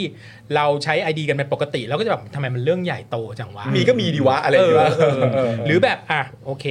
อยู่ประเทศอยู่เจริญขนาดนั้นแล้วทำไมยังต้องใช้ปากกาปากกาอยู่อะ อืม ได้ยินมาว่าที่บราซิลเนี่ยใช้เหมือนบัตร ATM กดเลยนะ ใช่ เลือกตั้งกันเหรอ เออ หรือเป็นเครื่อง แล้วบราซิลอ่ะ เลย บราซิลอ่ะมันไม่ใช่อเมริกาเข้าใจแบบฉะนั้น อืมอืม มันอเมริกามันทำไม่ได้เหรอเทคโนโลยีมันทำได้ อืม แต่มันก็ไม่ทำไง อืม เอ อ๋อ อเพราะฉะนั้น เดี๋ เนี่ย ยว สะดวกไป ใช่ เออแต่แต่ว่าถ้าเอาเหมือนในประเด็นกกตเนี่ยในแง่ของ ใช้ว่าลักษณะของการกา อืม ไม่ใช่รูปแบบการเลือกตั้งนะ ลักษณะของการกาเนี่ยมันมีกฎกติกาไหมว่า มีซีตอนนั้นน่ะที่จำได้ไหมาที่สมัยบุชกับกอร์อะที่เขาทับคะแนนกันที่ฟลอริดา ครับ แต่นั้คนรั มั บ นไม่มันไม่ใช่การกา มันเป็นการใช้เครื่อง มันจะมีเครื่องเลือกตั้งที่สอดบัตรเข้าไปแล้วกดอย่างเงี้ย อ่า แล้วเสร็จบัตรบัตรมันจะทะลุหรือไม่ทะลุ อ่าอ่อ่ เข้าใจป่ะ อ่า สมมติเธอเลือกเบอร์เนี้ยเธอเข้าไปมันจะเป็นเครื่องอย่างเงี้ย เออ แวเธอ สลักลงไป เออสลักเบอร์สามแล้วเธอก็กดปึ๊ดมันก็จะสามารถทำให้บัตรเฉาะคน เจาะ ที่ลือก ไปรู เจาะ นั้น ทะลุได้ อ่า แล้วตอนปีนั้นน่ะ มันต้องมาส่องเลยเนี่ยว่าบัตรเนี้ยทะลุหรือไม่ทะลุ โอ้โห จำได้แบบว่ามันชนะกัน 300 เสียงอะ ครั ต บ อนนั้นผนะม ที่ ค ฟ รั ล บ อริดา ผม เพราะฉะนั้น เออเออ ไอ้ไอ้ไอ้เรื่องแบบเนี้ยมันเกิดขึ้นได้เสมอแต่พอมันเกิดขึ้นแล้วอ่ะมันจะเปลี่ยนผลการเลือกตั้งหรือเปล่านี่อีกเรื่องหนึ่ง อ่า เข้าใจป่ะอย่างในกรณีเนี้ยเอาพูดตรงๆเรารู้สึกว่าไม่เปลี่ยนต่อให้บัตรก้าวไกลเสียเยอะขนาดไหนก้าวไกล ครับ ก็ยังมาเป็นที่หนึ่งอยู่ ครับ นะในในกรณีที่ไม่ได้ชนะแค่สี่เสียงเหมือนเขตเขต อ่าบาง นั้น เขต นะ ลาดกระบัง เอออย่าง ครับเงี้ย ผม คือแบบว่าเออมันไม่ได้เยอะพอที่จะทำให้อะไรเปลี่ยนไปได้อย่างเงี้ย อืม เออเราก็ในฐานะประชาชนเราก็อุ่นใจในระดับหนึ่งแต่แต่ไม่ได้แปลว่าเขาทำงานเพอร์เฟกต์ เอออ สามล้านใบที่เป็นบัตรเสียเนี่ยก็คือต้องบอกเลยนะครับว่าก็น่าเศร้านะครับ แต่เราอาจจะต้องมองจำนวนผู้มาใช้สิทธิ์ด้วยนะครับ ก็คือ 75%นะครับ ซึ่งถือว่าเยอะเป็นประวัติการณ์นะครับนะฮะสามล้านใบที่เสียไปก็คิดเป็น 3%ของจำนวนบัตรเลือกตั้งทั้งหมดนั่นเอง ใช่ นี่ไงมีคนมาบอกว่าระบบเลือกตั้งบราซิลดีมากค่ะ ได้ยินจากเพื่อนว่าใช้เหมือน ATM อะจริง อืมอืมอืมนะครับนะฮะโอ้อ่ะเดี๋ยวอยากอยากเพิ่มเติมนิดนึงคุณผู้ชม เราจะได้คุยกันต่อนะครับคุณผู้ชม เรื่องนี้ยังไม่จบ เรื่องนี้ยังไม่จบนะครับก็คืออ่าประเด็นของกกตแล้วก็การเลือกตั้งนี่แหละก็คือบัตรเสียเนี่ยนะครับอ่ะอย่างที่บอกไปนะครับว่ามีถึง 3 ล้านใบ อย่างแรกที่อยากจะเน้นย้ำคุณผู้ชมก่อนนะครับ เป็นข้อมูลให้คุณผู้ชมก็คือสำนักงานกกต กับกรรมการกกตเนี่ยมันคือคนละสำนักงานกันนะครับ ครับ นะฮะเอ่อกกตฝ่ายปฏิบัติการเนี่ยนะครับ โอ้พี่ซีใช้คำนี้เลยเหรอผมจะออกเสียงไงวะเนี่ย ก็ก็ก็เสียงคนพูดเขามาแบบอย่างเงี้ย เบิร์ดคำซิเว่า เออเบิร์ดคำซีว่าวเหมือนกันนะครับ เบิร์ดคำสิ เอ วะ อ นะครับ เบิร์ด เบิร์ด เบิร์ดคำซีว่าวนะฮะเออ ผมออกเสียงถูกไหมเนี่ย หมด เออ คำจะพูด เพราะเจ้าหน้าที่กกตเนี่ยมี 2,000 คนนะครับนะฮะเพราะฉะนั้นเนี่ยเวลาจัดการเลือกตั้งเนี่ยก็ต้องพึ่งพากปนนะครับนะน่าจะคุ้นกปนอยู่แล้ว คุณปาล์มก็ก็มีโอกาสเผชิญหน้ากับกปนด้วยใช่ไหม ใช่แล้ว เออนะครับนะฮะเอ่อคือเป็นข้าราชการท้องถิ่นอื่นๆนั่นแหละ ครับ นะครับกกตเนี่ยต้องมีการอบรมกปนก่อนเลือกตั้งนะครับ ซึ่งอบรมไม่ทันครับ อ้าว การอบรมไม่ทันเนี่ยมันเกิดจากระเบียบเนี่ยไม่ออกครับ เออเหรอ เปเปอร์ไม่มา ก็เริ่มอบรมไม่ได้ครับ วาย ตอนแรกเนี่ยจะเลือกตั้ง 7 พฤษภาคม เสร็จแล้วก็เลยเลื่อนมาเป็น 14 พฤษภาคมครับนะฮะก็ต้องมาเริ่มจัดการกันใหม่หมดเลย อืม นะครับ เสร็จแล้วเนี่ยนะครับก็มีการแบ่งเขตใหม่อีกจำได้ใช่ไหม ใช่ เอ่อที่เป็นเขตแปลกๆอ่ะ เขต เออจำรู้มันมันเขตเท่าไหร่นะพี่ซีสิบแปดปะ ยี่แปด ยี่แปดใช่ไหมฮะ ประมาณ เออครับผมที่เป็นที่เป็นเขตที่น่าจดจำมากเลยอะ เป็ คน รับ เขตที่แบบดูแล้วฮึกเหิมอ่ะ ครับผม เออดู นะฮะ ใช่เดี๋ยวอันนี้เดี๋ยวพี่โอตจะต้องพูดเรื่องเจอรี่แมนเดอริง ครับผม ใช่ จิ้มหน้ากูเลยครับ นะฮะเอ่อเสร็จแล้วก็ต้องแบ่งเขตกันใหม่อีก การเปลี่ยนเขตและปรับเกณฑ์ประชากรต่างๆ ในรอบนี้มันก็สร้างความสับสนวุ่นวายมากนะครับ ให้ระดับปฏิบัติการทีเดียวนะครับ ซึ่งเราก็คงเห็นว่าเอ่อการเอ่อเห็นนะครับว่าการแบ่งเขตใหม่ในรอบนี้เนี่ยมันดูประสาทแดกเบอร์ไหนนะครับนะฮะก็จริง ๆ แล้วเราก็พูดกันไปหลายรอบตอนนั้นที่คุณสสกายมาใช่ไหม ใช่ เออเราก็เอาเอาที่เขาแบ่งเขตใหม่มาให้คุณผู้ชมดูกันด้วย ใช่ นะครับแล้วก็จริง ๆ เรื่องเจอรี่แมนเดอริงเนี่ยนะครับ อ่า ก็เป็นสิ่งที่เจาะข่าวตื้นก็เคยพูดถึง ใช่ เอ่อพี่โอ๊ตเองก็เคยพูด ตลอด ในรายการของเราด้วย ใช่ นะครับนะฮะเอ่อซึ่งก็ตอนนั้นเราเราคุยกันในในเอ่อ global view ใช่ ใช่ไหมครับ ใช่ นะเกี่ยวกับเจอรี่แมนเดอริงนั่นแหละ ใช่ นะครับคื ซึ่ อง มันเป็นการโกงการเลือกตั้งที่น่าเกลียดที่สุดอ่ะ มันเป็นยังไง พี่โอ๊ตเอาแบบคร่าวๆแบบสนุกสนาน เข้าๆ มันๆ เข้า เจอรี่แมนเดอริงเนี่ย ข้าวๆเลยนะ คือว่านักการเมืองอ่ะแทนที่จะแทนที่เราจะเป็นเป็นเลือกนักการเมืองอ่ะแปลว่านักการเมืองอ่ะเลือกเราแทนด้วยการที่สร้างเขตการเลือกตั้งขึ้นมาให้ฝ่ายใดฝ่ายหนึ่งอ่ะได้เปรียบ อืมอ่าฮะ เพราะว่าอย่างนี้ระบบการเลือกเขตในอเมริกามันถูกเลือกโดยนักการเมืองท้องถิ่น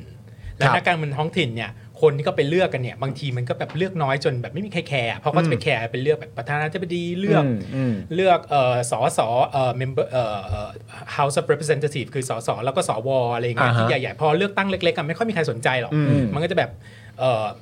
ชนะกันด้วยเสียงไม่เยอะแล้วมันก็กลายเป็นว่าคนเดิมๆอะเข้าไปหมด เพราะฉะนั้นเวลาเขา แบ่งเขต แบ่งเขตเลือกตั้งเนี่ยเขาจะตกลงกันเองระหว่างสองพักเนี่ย อ่าฮะ ว่าเธอฉันจะเลือกสมมติว่าเขาสำรวจประชากรทุกๆ 10 ปีอยู่แล้วเนี่ยเขาจะรู้ว่าตรงเนี้ยใครอยู่ แล้วก็จะวาดเขตเลือกตั้งที่ประหลาดมากเลยอะบางทีก็แบบว่า ยื่นไปตรงนู้นทียื่นไปตรงนี้ที เออ เพื่อที่จะรักษาฐานเสียงเขาไว้อะ เอ ถึงเวลาจริงๆอ่ะคนในเขตไปเลือกออกมายังไงนอกจากจะมีการชิฟของ population นอกจากจะมีการเปลี่ยนแปลงของจำนวนประชากรที่ชัดเจนมากอ่ะมันก็จะออกมาเหมือนเหมือนๆเดิมหมด เออ เออ นี่มันคือการแบบว่าคอรัปจะเรียกว่าอะไรการคอรัปการโกงการเลือกตั้ง เออเออ ครั้งยิ่งใหญ่ เอ ทุก อ ๆ 10 ปีของอเมริกา เออ แล้วคนก็พูดตลอดนะ แต่ก็คือยังแก้ไขอะไรไม่ได้ เออฮะ อืม ในช่วงที่ผ่านมาโดยเฉพาะการเลือกตั้งครั้งนี้ในบ้านเราก็มีการพูดถึงคำว่าเจอรี่แมนเดอริงเยอะ เออ เหมือนกันนะครับ เหมือนอารมณ์แบบยืดลากเส้นกันแล้วยืดเข้ามาในหมู่บ้านนี้ ถูกเออ หมู่บ้านนี้กับกูแล้วแหละ แล้วบางอันแม่งเหมือนแบบว่า เหมือนแม่มดขี่ไม่กวาดเลยอะลูกออกมาอย่างเงี้ยคือมันแบบมันเฮ้ยไปทางนี้ได้ยังไงครัคบรับผม มันเออมัน ครับ มั ผ น ม มันลากจนน่าเกลียดอะเกินไป อ่า อะ ใช่ใช่นะครับก็ ใช่ไหมคุณสหายเดียบว่าคุ้นมาก ๆ เลยใช่ไหมครับ ของเรา คุ้น ก็ จริงๆ ใกล้เคียงกัน ออ แต่ปัญหาที่เกิดขึ้นหลัก ๆ เลยตอนที่เราคุยกับสสกายก็คือว่าหลาย ๆ คนงงมากก็เดินมาหาแบบสสครั้งนี้ก็จะเลือกเหมือนเดิมนะอ๋อไม่ได้อยู่แล้วครับ เออ ไม่ได้อยู่เขตนี้ ไม่ได้ทำไม่ไม่ที่ที่เคยทำงาน ครับ ไว้ให้ไม่ได้ทำ ครับ อีกต้องมา ผม อะไรอย่างเงี้ย อ่า ก็จะงง ใช่ใช่ เขาให้เหตุผลไหมว่าทำไมต้องต้องมีการลากลาก ตอนนั้น เขตเลือกตั้งมาเลือกตั้งไหม ตอนนั้นเขาพูดไหม เขาบอกว่าอะไรนะ คืออยากให้มัน อยากให้มันง่ายขึ้นเหรอ มันก็ไม่ได้มันก็ไม่ได้มี มันไม่ได้มีอะไร คำ เคลียร์ๆเนอะ อธิบาย เออ ไรคลียร์ๆ ใช่ แต่ว่าเหมือนกับว่าเอ่อเปลี่ยนเกณฑ์ของประชากรต่อสอสออะไรประมาณ อ๋อ เนี้ อั ย นนั้นอันนั้นใช่ เอ ทุก อ ๆ10 ปีที่อเมริกา ครับ ต้องทำอยู่แล้ว อ่า เพราะว่าเขาสำรวจประชากรทุก 10 ปี เพราะฉะนั้นพอประชากรเปลี่ยนปุ๊บเนี่ยเขาก็ต้องลากเขตเลือกตั้งกันมา แต่ทีนี้เนี่ยทางทางเอ่อนักการเมืองเนี่ยก็มีพูดกันเยอะว่าอย่างอย่างสมมติว่าในในกรุงเทพเนี้ยเราก็ ฮะ บ่นเนาะว่าแบบ เอ๊ะ ต ตกลงว่าฉันอยู่เขตไหนทำไมมันเปลี่ยนแปลกๆอะไรอย่างเงี้ย อ่า แล้วคน อืม เดิมที่เคยอยู่ในเขตฉัน ก็ไม่อยู่แล้วอะไรอย่าง อื นี้ ม แต่ว่า อืม ในต่างจังหวัดอะมันมีผลมาก อืม อ่าอย่างบางจังหวัดที่แบบว่าเป็นเป็นแบบภูเขาอะ อ่า อ่า เอ ครับ อ ผม เป็นภูเขาเป็นแบบพื้นที่กันดารอะไรอย่างเงี้ย เออเออเออเออบ างทีการลากอะไรที่แบบแบบแปลกๆอ่ะ มัน ส่งผล ทำให้คนตัดสินใจไม่ไปเลือกตั้งอ่ะ อ๋อครับ เอ ผ อ ม เพราะ มันสมันร้าง ต้องแบบ สร้างความลำบากใน มั การ ต้องข้าม ไปใช้ เขา สิทธิ์ ไปอะไรอย่างเงี้ยเอ ครับ อประมาณอย่างเงี้ย ครับครับ มันก็แล้วคือบางคนที่เขาที่เขาสอบตกเลยอ่ะ อืมอืม เขาก็รู้สึกคือมันก็จะมีปัญหาเยอะไง อืม เออ ครับผม ประมาณนี้ นะฮะ ค่ะ คุณผู้ชมครับเรามีแหล่งข่าวภายในกกตด้วยแหละ ครับ บอกว่า Daily Topic เรามีแหล่งข่าวในภายในกกตด้วย เราแม่งโคตรเก่งเลย ไม่ เรา ธรรม ไม่ ดา ซอสเซ่ ครับ ใช่ ผมเออนะฮะ เรานี่ยิ่งใหญ่ขึ้นทุกวัน ครับแล้วอะ ผมทำเป็นเล่นไป ทำตัวไม่ถูกเหมือน เพ กัน ราะฉะนั้ นะ นคุณผู้ชมต้องสนับสนุนพวกเรานะครับ เพราะเรายิ่งใหญ่จริงยิ่งใหญ่จริงต้องยอมรับ นะฮะเอ่อขอบคุณแหล่งข่าวภายในกกตที่มาอัปเดตด้วยบอกว่า ในเรื่องการรับรองผลการเลือกตั้งเนี่ยนะครับ ตอนนี้ทบทวนตัวเลขเพื่อรับรองผลของสสไปมากแล้วนะครับ แต่คาดว่าหลังจากรับรองผลไปแล้วเนี่ยนะครับ การคัดค้านผลน่าจะเกิดเป็นจำนวนมาก รอใบรอใบ นะฮะก็คือคือจริง ๆ แล้วผลมันก็ค่อนข้างก็ตามตามที่เราได้ได้ทราบกันนั่นแหละ ใช่ นะครับแต่ว่าคือต้องต้องเออคือเราก็ต้องไม่ลืมว่าในช่วงที่ผ่านมาเนี่ยมันเกิดการเขาเรียกว่าอะไรเปลี่ยนแบบช็อกกิ้งอ่ะ ใช่ เออหน้าหน้าเดิมหน้าประจำที่เขาเอ่อเคยชนะเนี่ย อ่า เออเขาก็แพ้ไง อ่า เออนะครับเขาก็ต้องมีการยื่นเรื่องพวกนี้มาคัดค้าน ใช่ เรื่องต่างๆด้วยเหมือนกันเพราะฉะนั้นหลังรับรองผลกันไปแล้วเนี่ยนะครับก็เดี๋ยวคงจะมีอะไรตามมาอีกเยอะครับ เดี๋ยว คุ มั ณ นจะ ผู้ชม มีอันนี้กันต่อ ใช่ ถ้าเรา คบ ทำงาน ผม กกตอยู่ตรงนี้เราคงใช้คำว่าอะไรดี ครับ หนาวขี้ ก็คือน่าสนใจนะครับคุณผู้ชม ก็น่าสนใจ ผลออกมาแบบนี้นะครับ ประชาชนออกมากันเป็นประวัติการณ์แบบนี้เนี่ย ใช่ ว่าประชาชนจับตามองกันแบบอื้อหือเต็มจนสุดๆนะครับคุณผู้ชมนะฮะ ผมว่าเขาก็เขาก็คงไม่ไม่ได้อุ่นใจ ใช่ ไม่ได้อุ่นใจนะ นะครับ ก็ก็ให้จับเอ่ออยากให้คุณผู้ชมนึกถึงที่อย่างคุณเป๋าเคยมาคุยกับเราในรายการ อืม ใช่ไหมครับนะเกี่ยวกับเอ่อระดับกรรมการอ่ะ ใช่ ระดับกรรมการอ่ะใช่ไหมฮะหรือว่าที่คุณถาก็เคยมาพูด ใช่ หรือแม้กระทั้งที่คุณมุกก็เคยไปทำข่าวแล้วก็เอามานำเสนอกัน ใช่ นะครับ สิ่งเหล่านี้นะครับผมว่าหลังจากนี้ชื่อของพวกเขาก็คงไม่หายไปง่าย ๆ ครับ ใช่ครับ นะฮะ ผม ก็คงจะอยู่ในหน้าสื่อ เออ นะครับ แล้วก็การพูดถึงไปอีกพักใหญ่เลยแหละ ใช่ นะครับ แต่ย้ำอีกครั้งหนึ่งว่าในแง่ของคนทำงานนะในฝ่ายที่ปฏิบัติงานนะครับ เขาก็อยากทำให้ดีอะไรฮะ อ่า แต่ว่า ครับผมสายปฏิบัติงานอ่ะ งานก็อยากทำให้ดีอยู่แล้ว ใช่ นะครับผมแต่ว่า ครับ นะแก๊งๆนั้นนะฮะ ครับผม นะฮะบราซิลน่าจะใช้งบเยอะนะครับ น่าจะหลายแสนล้านระบบถึงดีขนาดนั้น ดูอย่าง 6,000 ล้านของไทยสิครับยังได้แค่นี้เอง จริงครับจริง ครับว่าเป็นอย่างนั้นแน่ๆเล นึ ย ก ค ว่า รับ จะมามีสาระ เราตั้งใจฟังมากเลยอ่ะ นี่ก็มีสา เลี้ยว ระ มาให้เลี้ยวมาให้เลี้ยวมาให้ มันก็มีสาระ ของเราอ่ะหกพันล้านเอง เออ ใช่ไหมของเขาสงสัยใช้เป็นแสนล้านอ่ะ ใช่ ระบบถึง ถ้า ได้ อย่าง ขนาดนั้นั้นมัน นก็ห อะ นาวขี้ไปเถอะโอ้โห เออ เนี่ยคุ้มว่ะนะครับ ผม เออให้เรา เออ สักร้อยล้านเราก็ยอมมาโดนด่าสัก เออ เดือนหนึ่ง นะฮะโอ้โห แต่อันนี้คงอีกยาวครับ อันนี้คงอีกยาวครับ อันนี้เกินเดือนนะฮะดูแล้ว เกินเดือนแน่นอนครับนะฮะอ่ะคุณผู้ชมครับอีกเรื่องหนึ่งที่ไม่พูดถึงไม่ได้ ครับ ก็คือประเด็นของนักวิชาการอิสระนะครับ ฮะ นะฮะเอ่อพี่ยุ้ยสรุณีนั่นเอง ครับ นะครับถูกกอล์ฟนะครับฟ้องหมิ่นประมาทนะครับ เรียกค่าเสียหาย 100 ล้านบาทครับ อืมหนึ่งร้อยล้านบาทเลย 100 ล้านบาทครับคุณผู้ชม ฟ้องร้อยล้านเลย ใช่ครับนะฮะคือจริงๆเอ่อพี่ยุ้ยสรุณีนี่ก็เป็นเอ่อคือจริง ๆ ก็เราหยิบยกเอ่อบทความ ใช่ งานวิจัยนะครับของทางพี่ยุ้ยเนี่ยมานำเสนอแล้วก็พูดถึงเยอะ อืม นะครับแล้วก็เป็นงานวิจัยหรือบทความที่ได้รับการอ้างอิงนะครั ครับ บ เอ่อจากเอ่อจากสื่อเป็นประจำ ใช่ นะครับโดยสื่อเป็นประจำนะครับ เมื่อวันที่ 27 พฤษภาคมที่ผ่านมานะครับเอ่อคุณสรณีอาชวานันทกุลนะครับนักวิชาการอิสระด้านเศรษฐศาสตร์โพสต์ Facebook นะครับเมื่อเช้านี้ว่าเจอหมายมาส่งที่บ้านนะครับเอ่อบริษัท Gulf Energy Development ฟ้องคดีหมิ่นประมาทเรียกค่าเสียหาย 100 ล้านบาทจากเจ้าของเพจแล้วค่ะ อืม เท่าที่เข้าใจอาจเป็นคนที่ไม่ใช่นักการเมืองคนแรก ๆ ที่โดนบริษัทฟ้อง หลังจากที่บริษัทนี้ฟ้องสอสอรังสิมันโรม สอสอเบญจา และหมอวรงค์ไปแล้วก่อนหน้านี้ครับ อ้าวโดนกันไปแล้วเหรอ ใช่ อ๋อครับผม ก่อนหน้านี้ก็คือเป็นคุณโรมคุณเบนจา แล้วก็มีหมอวรงค์ด้วยครับ อืม นะครับแล้ววันต่อมานะครับเอ่อพี่ยุ้ยนะครับคุณสรณีนะครับก็โพสต์ว่าอ่ะเมื่อเช้ามาอีกหมายแล้วค่ะ อ่าฮะ นะครับก็คือหมายความว่ามีมีมาเป็นฉบับที่ 2 นะครับ ครับ อันนี้เนี่ยเป็นคดีอาญาข้อหาหมิ่นประมาท เนื้อหาสำนวนเหมือนกันเป๊ะกับคดีแพ่ง อืม ก็ว่าอยู่ว่าทำไมไม่มาพร้อมกัน เออ สรุปว่าโดนฟ้องข้อหาหมิ่นประมาทโดยการโฆษณา อืม เรียกค่าเสียหาย 100 ล้านบาทในคดีแพ่ง ครับ และขอให้ลงโทษตามกฎหมายในคดีอาญานะคะ แพ่งและอาญาเลยเหรอ ครับผม อืม รบกวนสำนักข่าวต่างๆ อัปเดตข้อมูลด้วย จากนี้ก็จะไม่พูดถึงเรื่องนี้อีก ระหว่างเตรียมการต่อสู้ตามกฎหมาย ขอขอบคุณล่วงหน้าและย้อนหลังอีกครั้งสำหรับกำลังใจที่มากมายมหาศาลจริง ๆ ครับ นะครับทั้งนี้เนี่ยนะครับยังไม่พบข้อมูลที่ชัดเจนนะครับว่าคุณสรณีเนี่ยถูกฟ้องเพราะอะไร แต่คาดว่าน่าจะมาจากการวิพากษ์วิจารณ์ประเด็นการผูกขาดพลังงาน ครับ โดยมีคนจำนวนไม่น้อยนะครับตั้งคำถามว่านี่คือการฟ้องปิดปากนะครับหรือว่า slap ใช่ไหมฮะ slap นะฮะที่ย่อมาจาก strategic lawsuit against public participation หรือไม่ ฟ้อง slap ใช่ไหมที่เขาชอบพูด slap กันใช่ไหม ซึ่ง ฟ้อ slap พี่ว่าจอนก็โดนสลับมา ครับ ก็เคยก็เคย ใช่ คือก็ตอนนี้ก็ดำเนินอยู่ ใช่ ตอนนี้ก็ดำเนินอยู่กับ พูดไม่ได้ใช่ไหมพูดถึง อะไร ไม่ได้ ฮะ ใช่ไหม ก็ก็พูดก็พูดได้ว่าว่าใครก็คือ อ่า ก็จากประยุทธ์ไง ใช่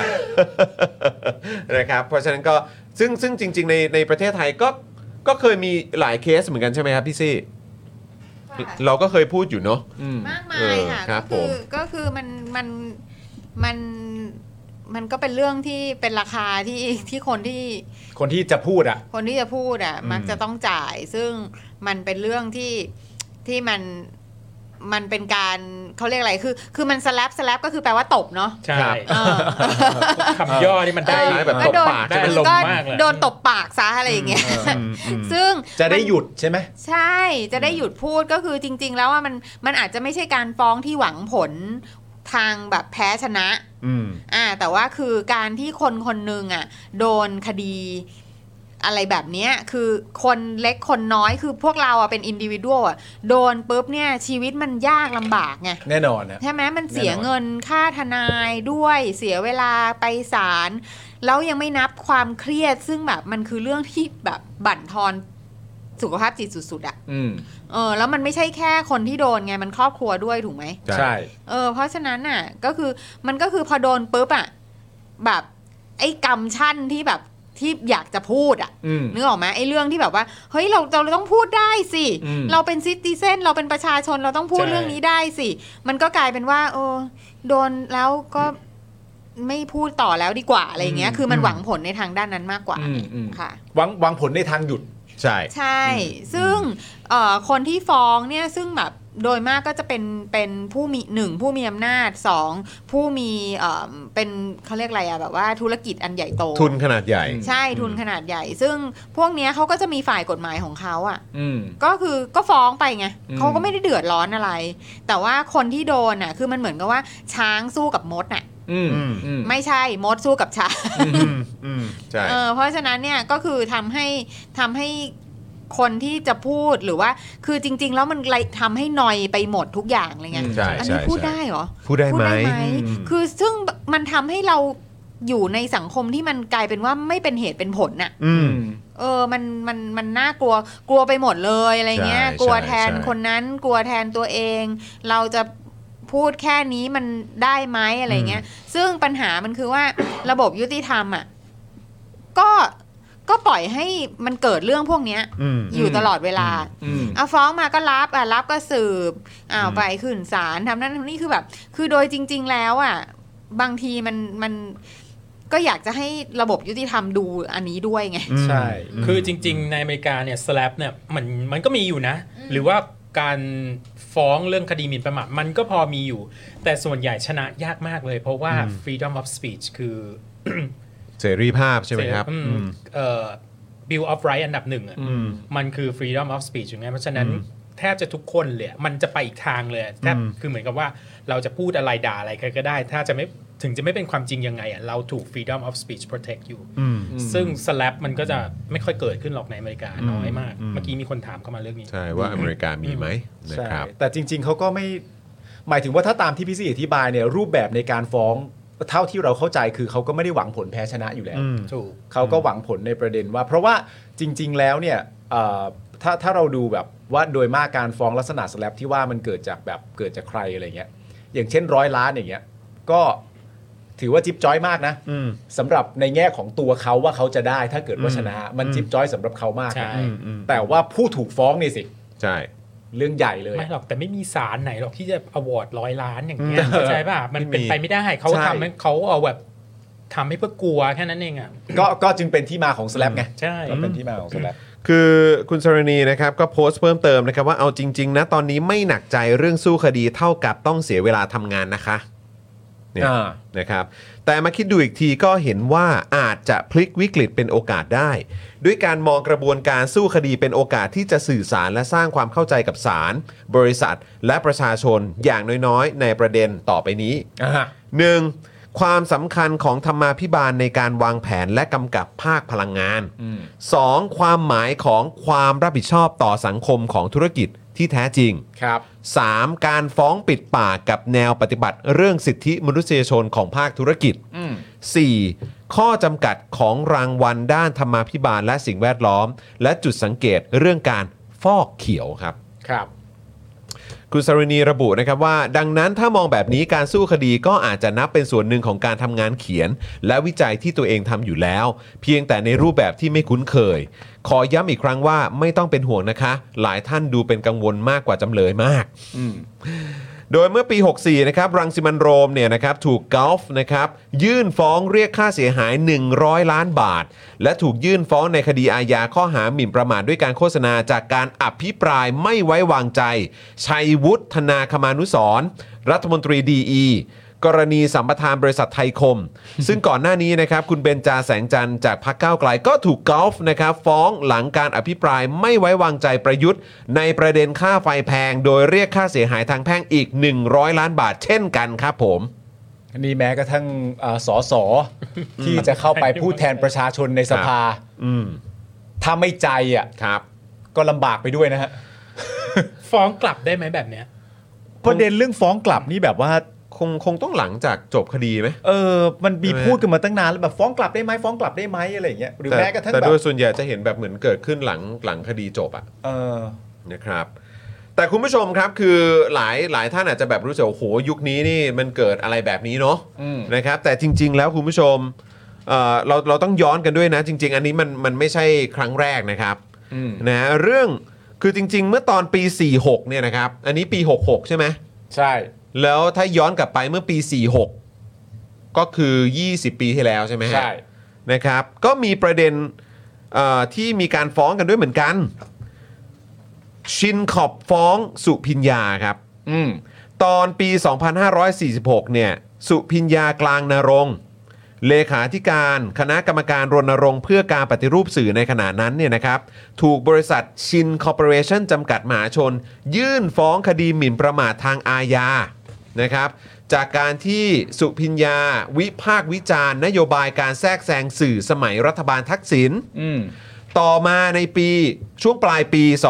2547 นะครับก็ถูกฟ้องซ้ำในคดีแพ่ง อืม เรียกค่าเสียหายเป็นเงิน 400 ล้านบาท อู้ เนื่องจากการให้สัมภาษณ์เกี่ยวกับผลประโยชน์ทับซ้อนของทักษิณชินวัตรพักไทยรักไทย และชินคอร์ปอเรชั่น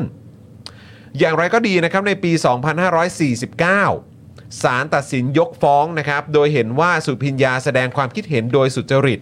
ไม่ได้มุ่งประสงค์จะใส่ความให้เกิดความเสียหายแต่อย่างใด ทั้งนี้เพื่อประโยชน์สาธารณะ และติชอบด้วยความเป็นธรรม จึงไม่มีความฟิเอ่อความผิดตามฟ้องนะครับ แต่ก็สู้ 3 ปีอ่ะ ก็สู้ 3 ปีครับ จนถึงเวลายกฟ้องนะ ก็ถ้าถ้าเหมือนอย่างที่พี่ยุ้ยบอกก็คือก็ก็นั่นแหละเสียเวลาในการทำงาน จริงจริงๆจริง ๆ คดีที่มันมีการตัดสินไปแล้วอย่างเงี้ยเขาไม่ใช้หลักของคดีนั้นๆ เพื่อที่จะมาแบบว่าศาลไม่รับ อ้างอิง ฟ้องนี้ ใช่ไหม แล้ว ครับ ใช่เพ ห ราะ มายถึงว่า ว่า ดูจากคำวินิจฉัยเก่าก่อน ใช่ทำนิสัยนี้แล้วเนี่ยคือคือเขาเรียก pre- precedent น่ะใช่ไหมเออ ใช่ ถ้ามันมันมีการตัดสินคดีในทำนองนี้ไปแล้ว เราไม่รับไม่รับฟ้องคดีแบบเนี้ยมันทำไม่ได้หรอก คือ มันทำได้แต่ผมมีความรู้สึกว่ามันก็จะมีข้อข้ออ้างในแง่ของรายละเอียด รายละเอียดของ ใช่ แต่ละคดี ปลีกย่อยต่างกัน จำนวน อะไรแบบนี้ เงิน นะ จำนวนนั่น เออ หรือแบบ หรือแบบธุรกิจคนละแบบหรือเปล่า เอออ อะไรแบบนี้ใช่ไหมฮะแต่ก็เนี่ยแหละคุณผู้ชมมันคือมันมัน คือมาตรฐานเราน้อยอะ มันมันเหนื่อยนะ มันเหนื่อยนะ ใช่ไหม เออใช่ครับ การโดนสแลปเนี่ยแบบ ใช่ ว่า ใช่มันเหนื่อยครับอืมนะฮะคุณผู้ชมรู้สึกไงอ่ะ อืม นะครับกับเอ่อในประเด็นนี้นะครับ คือ แชร์ ไม่ เข้ามา คิด ได้ นะว่าสังคมเราจะมาถึงจุดเนี้ยตอนพี่เด็กๆนะเวลาเราได้ยินเรื่องการฟ้องกันอะไรเนี้ยเราจะนึกถึงแต่คนอเมริกันเนี่ยเนาะฟ้อง ใช่ ชิมหายไปป่วงอะไรเงี้ยกลายเป็นว่าสังคมเมืองไทยไปเป็นสังคมที่เขาเรียกว่า litigious litigious เออ คือฟ้องกันไปไปมามาเต็มไปหมดอะไรเงี้ย ไทยเราอะมี ทีวีโชว์เหมือนเมืองนอกไหมที่เขาแบบเป็นทีวีโชว์เกี่ยวกับแบบการว่าความในศาลแบบที่แบบ ไม่น่ามีนะ มีคดีสีชมพูไง แต่ว่า โอ้โหเป็นเกมโชว์แล้วไม่ใช่เป็นเกมโชว์เลย แล้วก็ดู แบบที่ ดู แบบมี ดู ผู้ ดูคน พิพากษา ตัดสินด้วยนะฮะเออครับผ เอ ม อออเมริกาเขามีกันหลายแล้วมี แต่นั้มาานน น ไม่ มาก ใช่ แล้ว จัด นะ จริง ก็ ๆพรีไซส์พรีไซส์คดีจริง ใช่ ๆ เราเคยไปดูโคแบร์ด้วยกันนะ ผมเคยไปดูเลดไนท์ อ่ากั กับเอ่อพี่โอ๊ต อ่า แล้วก็แขกรับเชิญก็คือเป็น แจ็คจูดี้ป่ะ อ๋อ นะ เหรฮะ เป็นเป็นเป็นผู้พิพากษาเซเลบริตี้ไหม อ่า เออใช้คำนี้แล้วกันนะ คือเคสพวกนั้นน่ะเขาถ้าพี่เข้าใจไม่ผิดนะ มันคือการ arbitrary คือมันไม่ใช่การขึ้นศาลจริง อืม ๆ มันคือการไกลเกลี่ยโดย โดยที่ยังไม่ได้ไปขึ้นศาลนะ แต่เขา อ่า ทำเป็นโชว์ขึ้นมา อ่า อ๋อ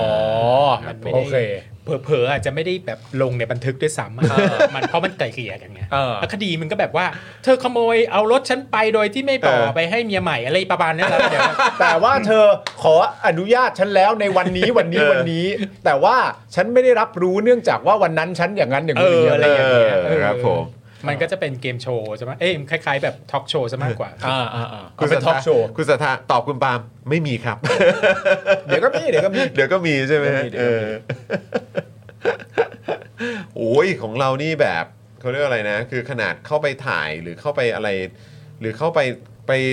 ไปไปเขาเรียกว่าอะไรอ่ะติดตามในศาลยังเขายังไม่ให้เข้าเลยมั้ง ที่นู่น อ่า บางคดีก็ไม่ให้เข้านะ แล้วแต่จัดจะ อ่า จะเป็นคนอนุญาตหรือไม่อนุญาต ครับ ถ้าเกิดเห็นว่ามันมี Public Interest เยอะมากบางทีเขาก็จะอนุญาตบางทีเขาก็จะไม่อนุญาต อย่าง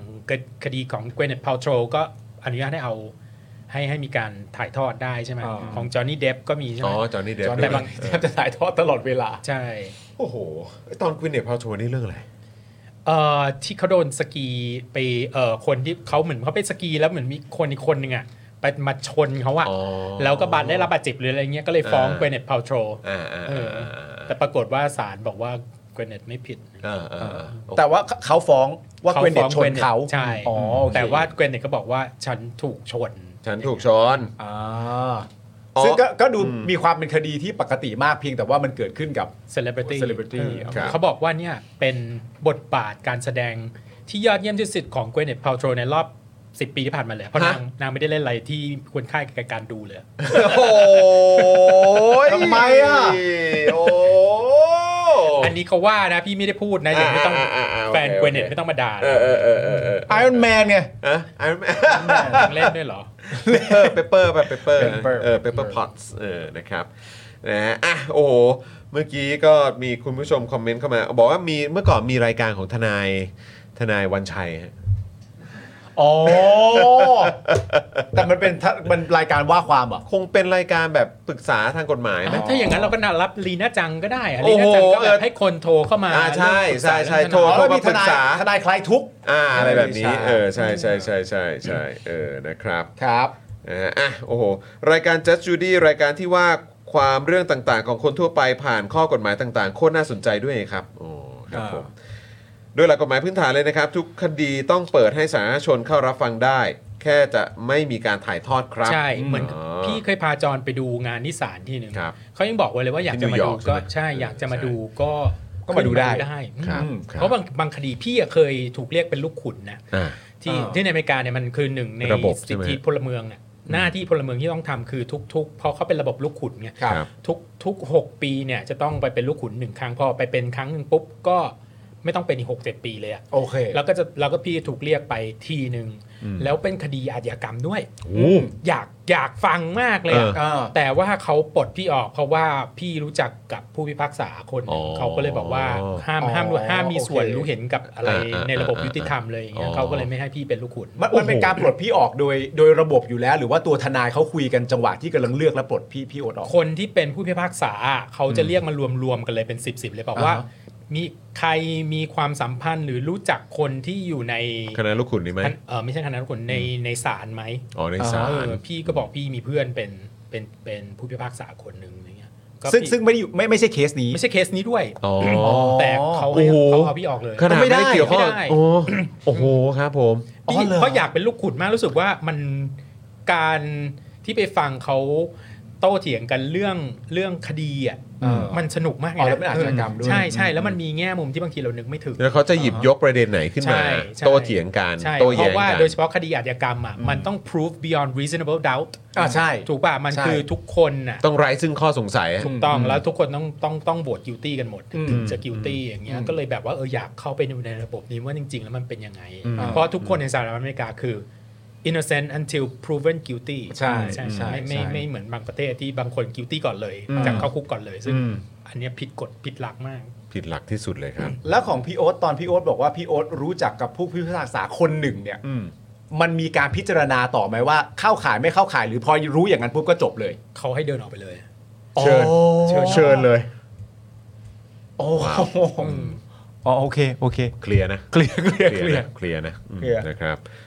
คุณผู้ชมครับเป็นไงบ้าง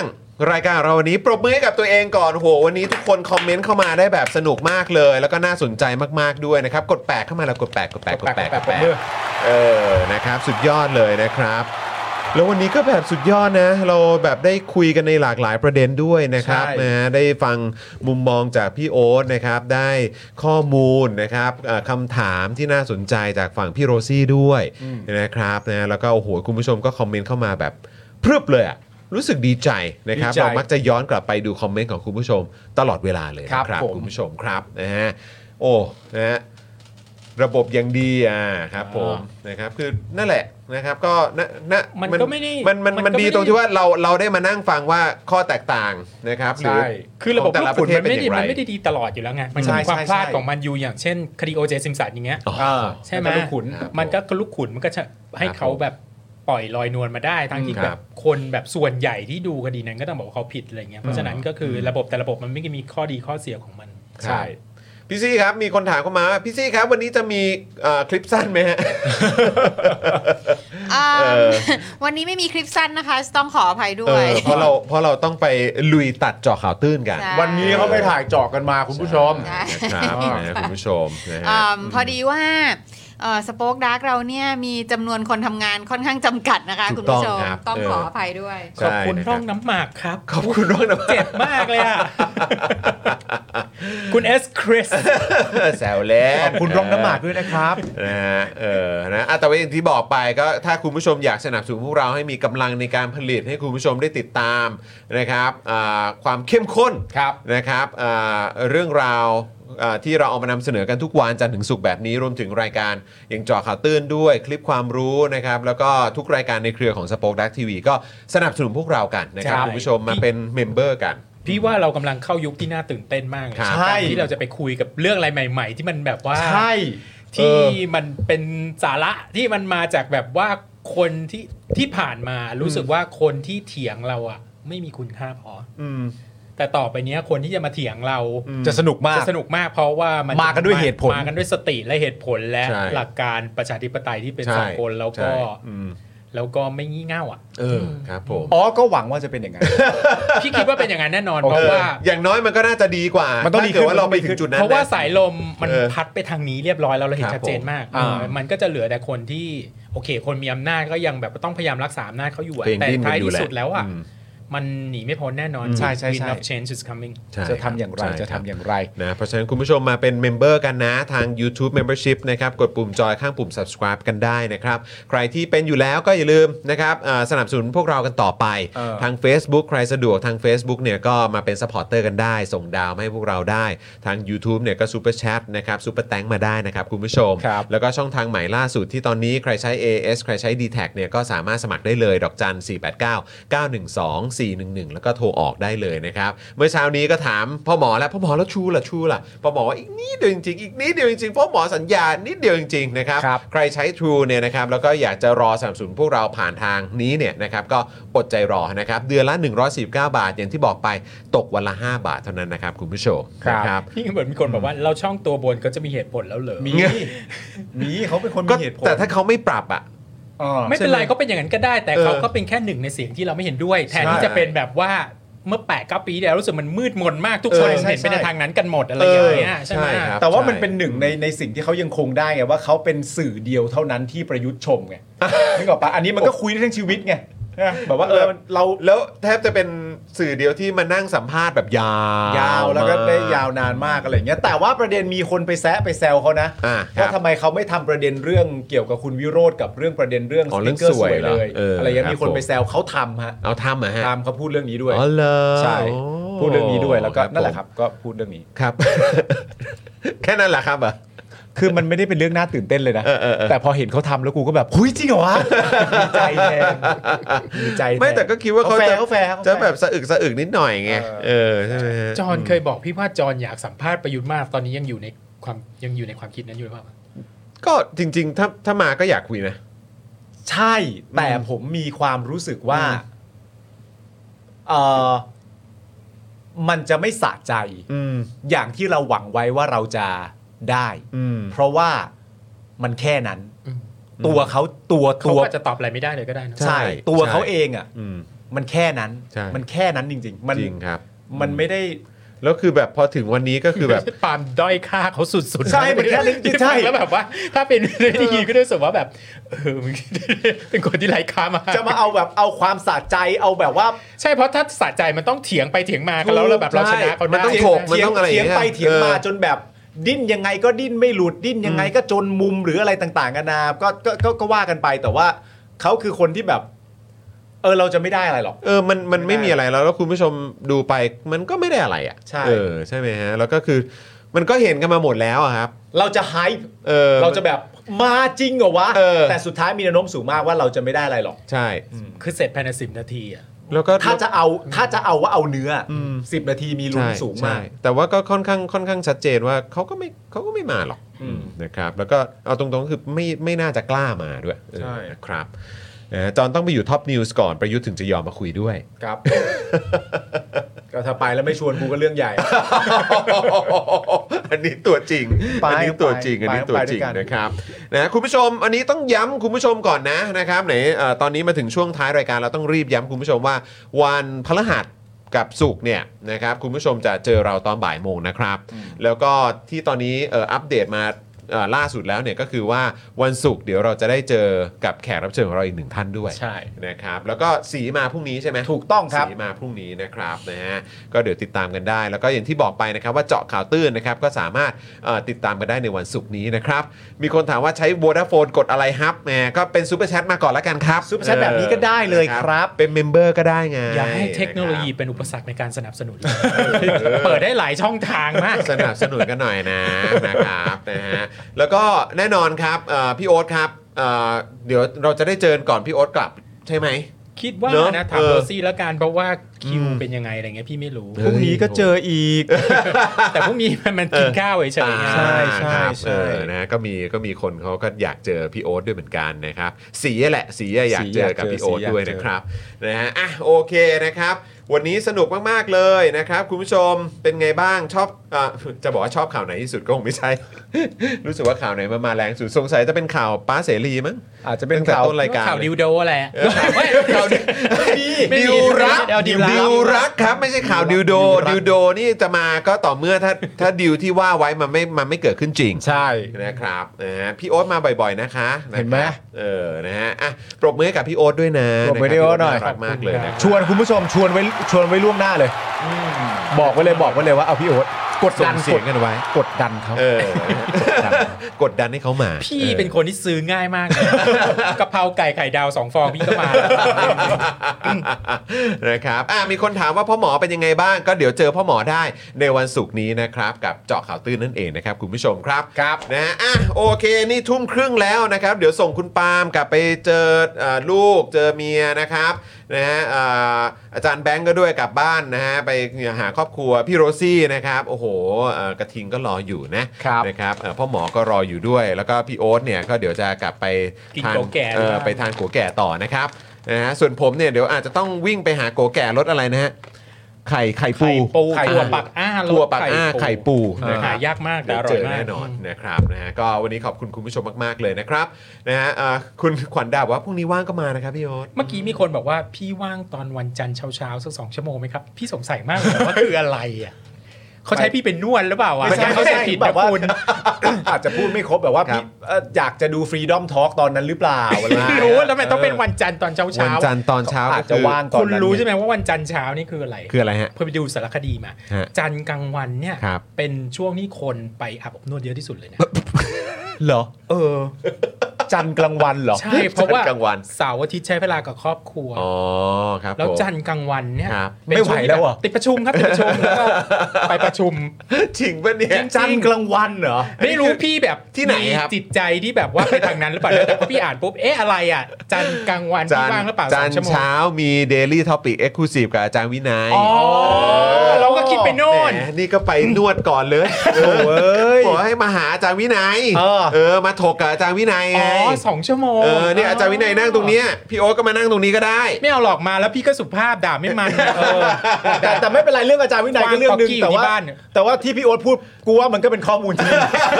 ว่าข้อมูลนี้มันจำเป็นมันมัน ครับ ควรจะเป็นข้อมูลที่เราควรจะจะรู้ไว้ เขาสัมภาษณ์ใครรู้ไหมตอนนั้นนะครับ สัมภาษณ์ใคร เขาสัมภาษณ์คนที่เป็นเมคอัพอาร์ติสให้กับพวกที่เป็นเอ่อคนที่ทำงานอาบอบนวด อ๋อ เขา เหรอ บอก ครับ จันทร์วันจันทร์นี่เขาปุ๊บ ต ตั้ อน ง เช้านี่ แต่ แน่นเลย ตีห้าเลยอ่ะเพราะว่าต้อง ฮะตีห้าอ๋อ แต่ ตี ง ห้า เป็น คือ ร้อย แต่งหน้าอ๋อ แต่งเป็นร้อย โอเค ครับผม แล้วก็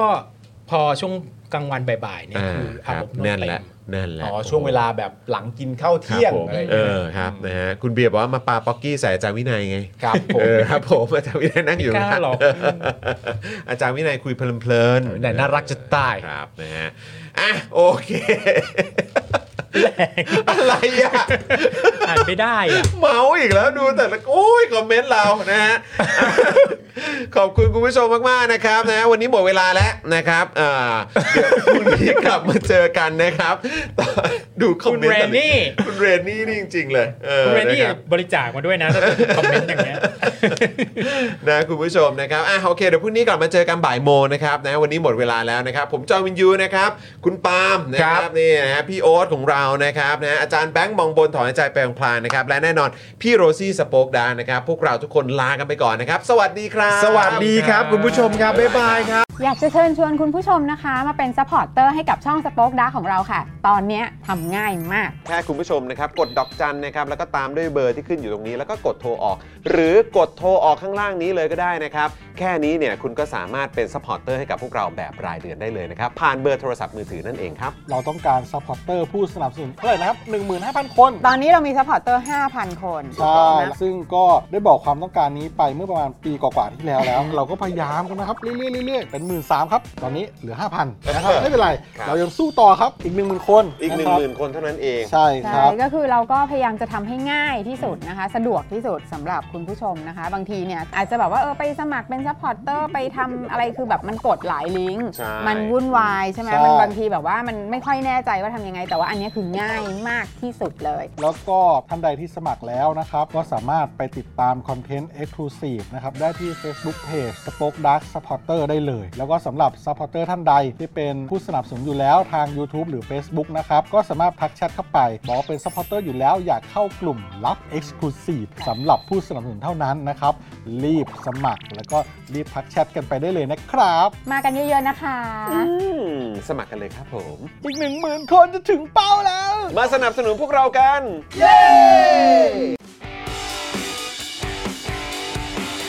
Daily t o p i c กกับจอห์นวินยู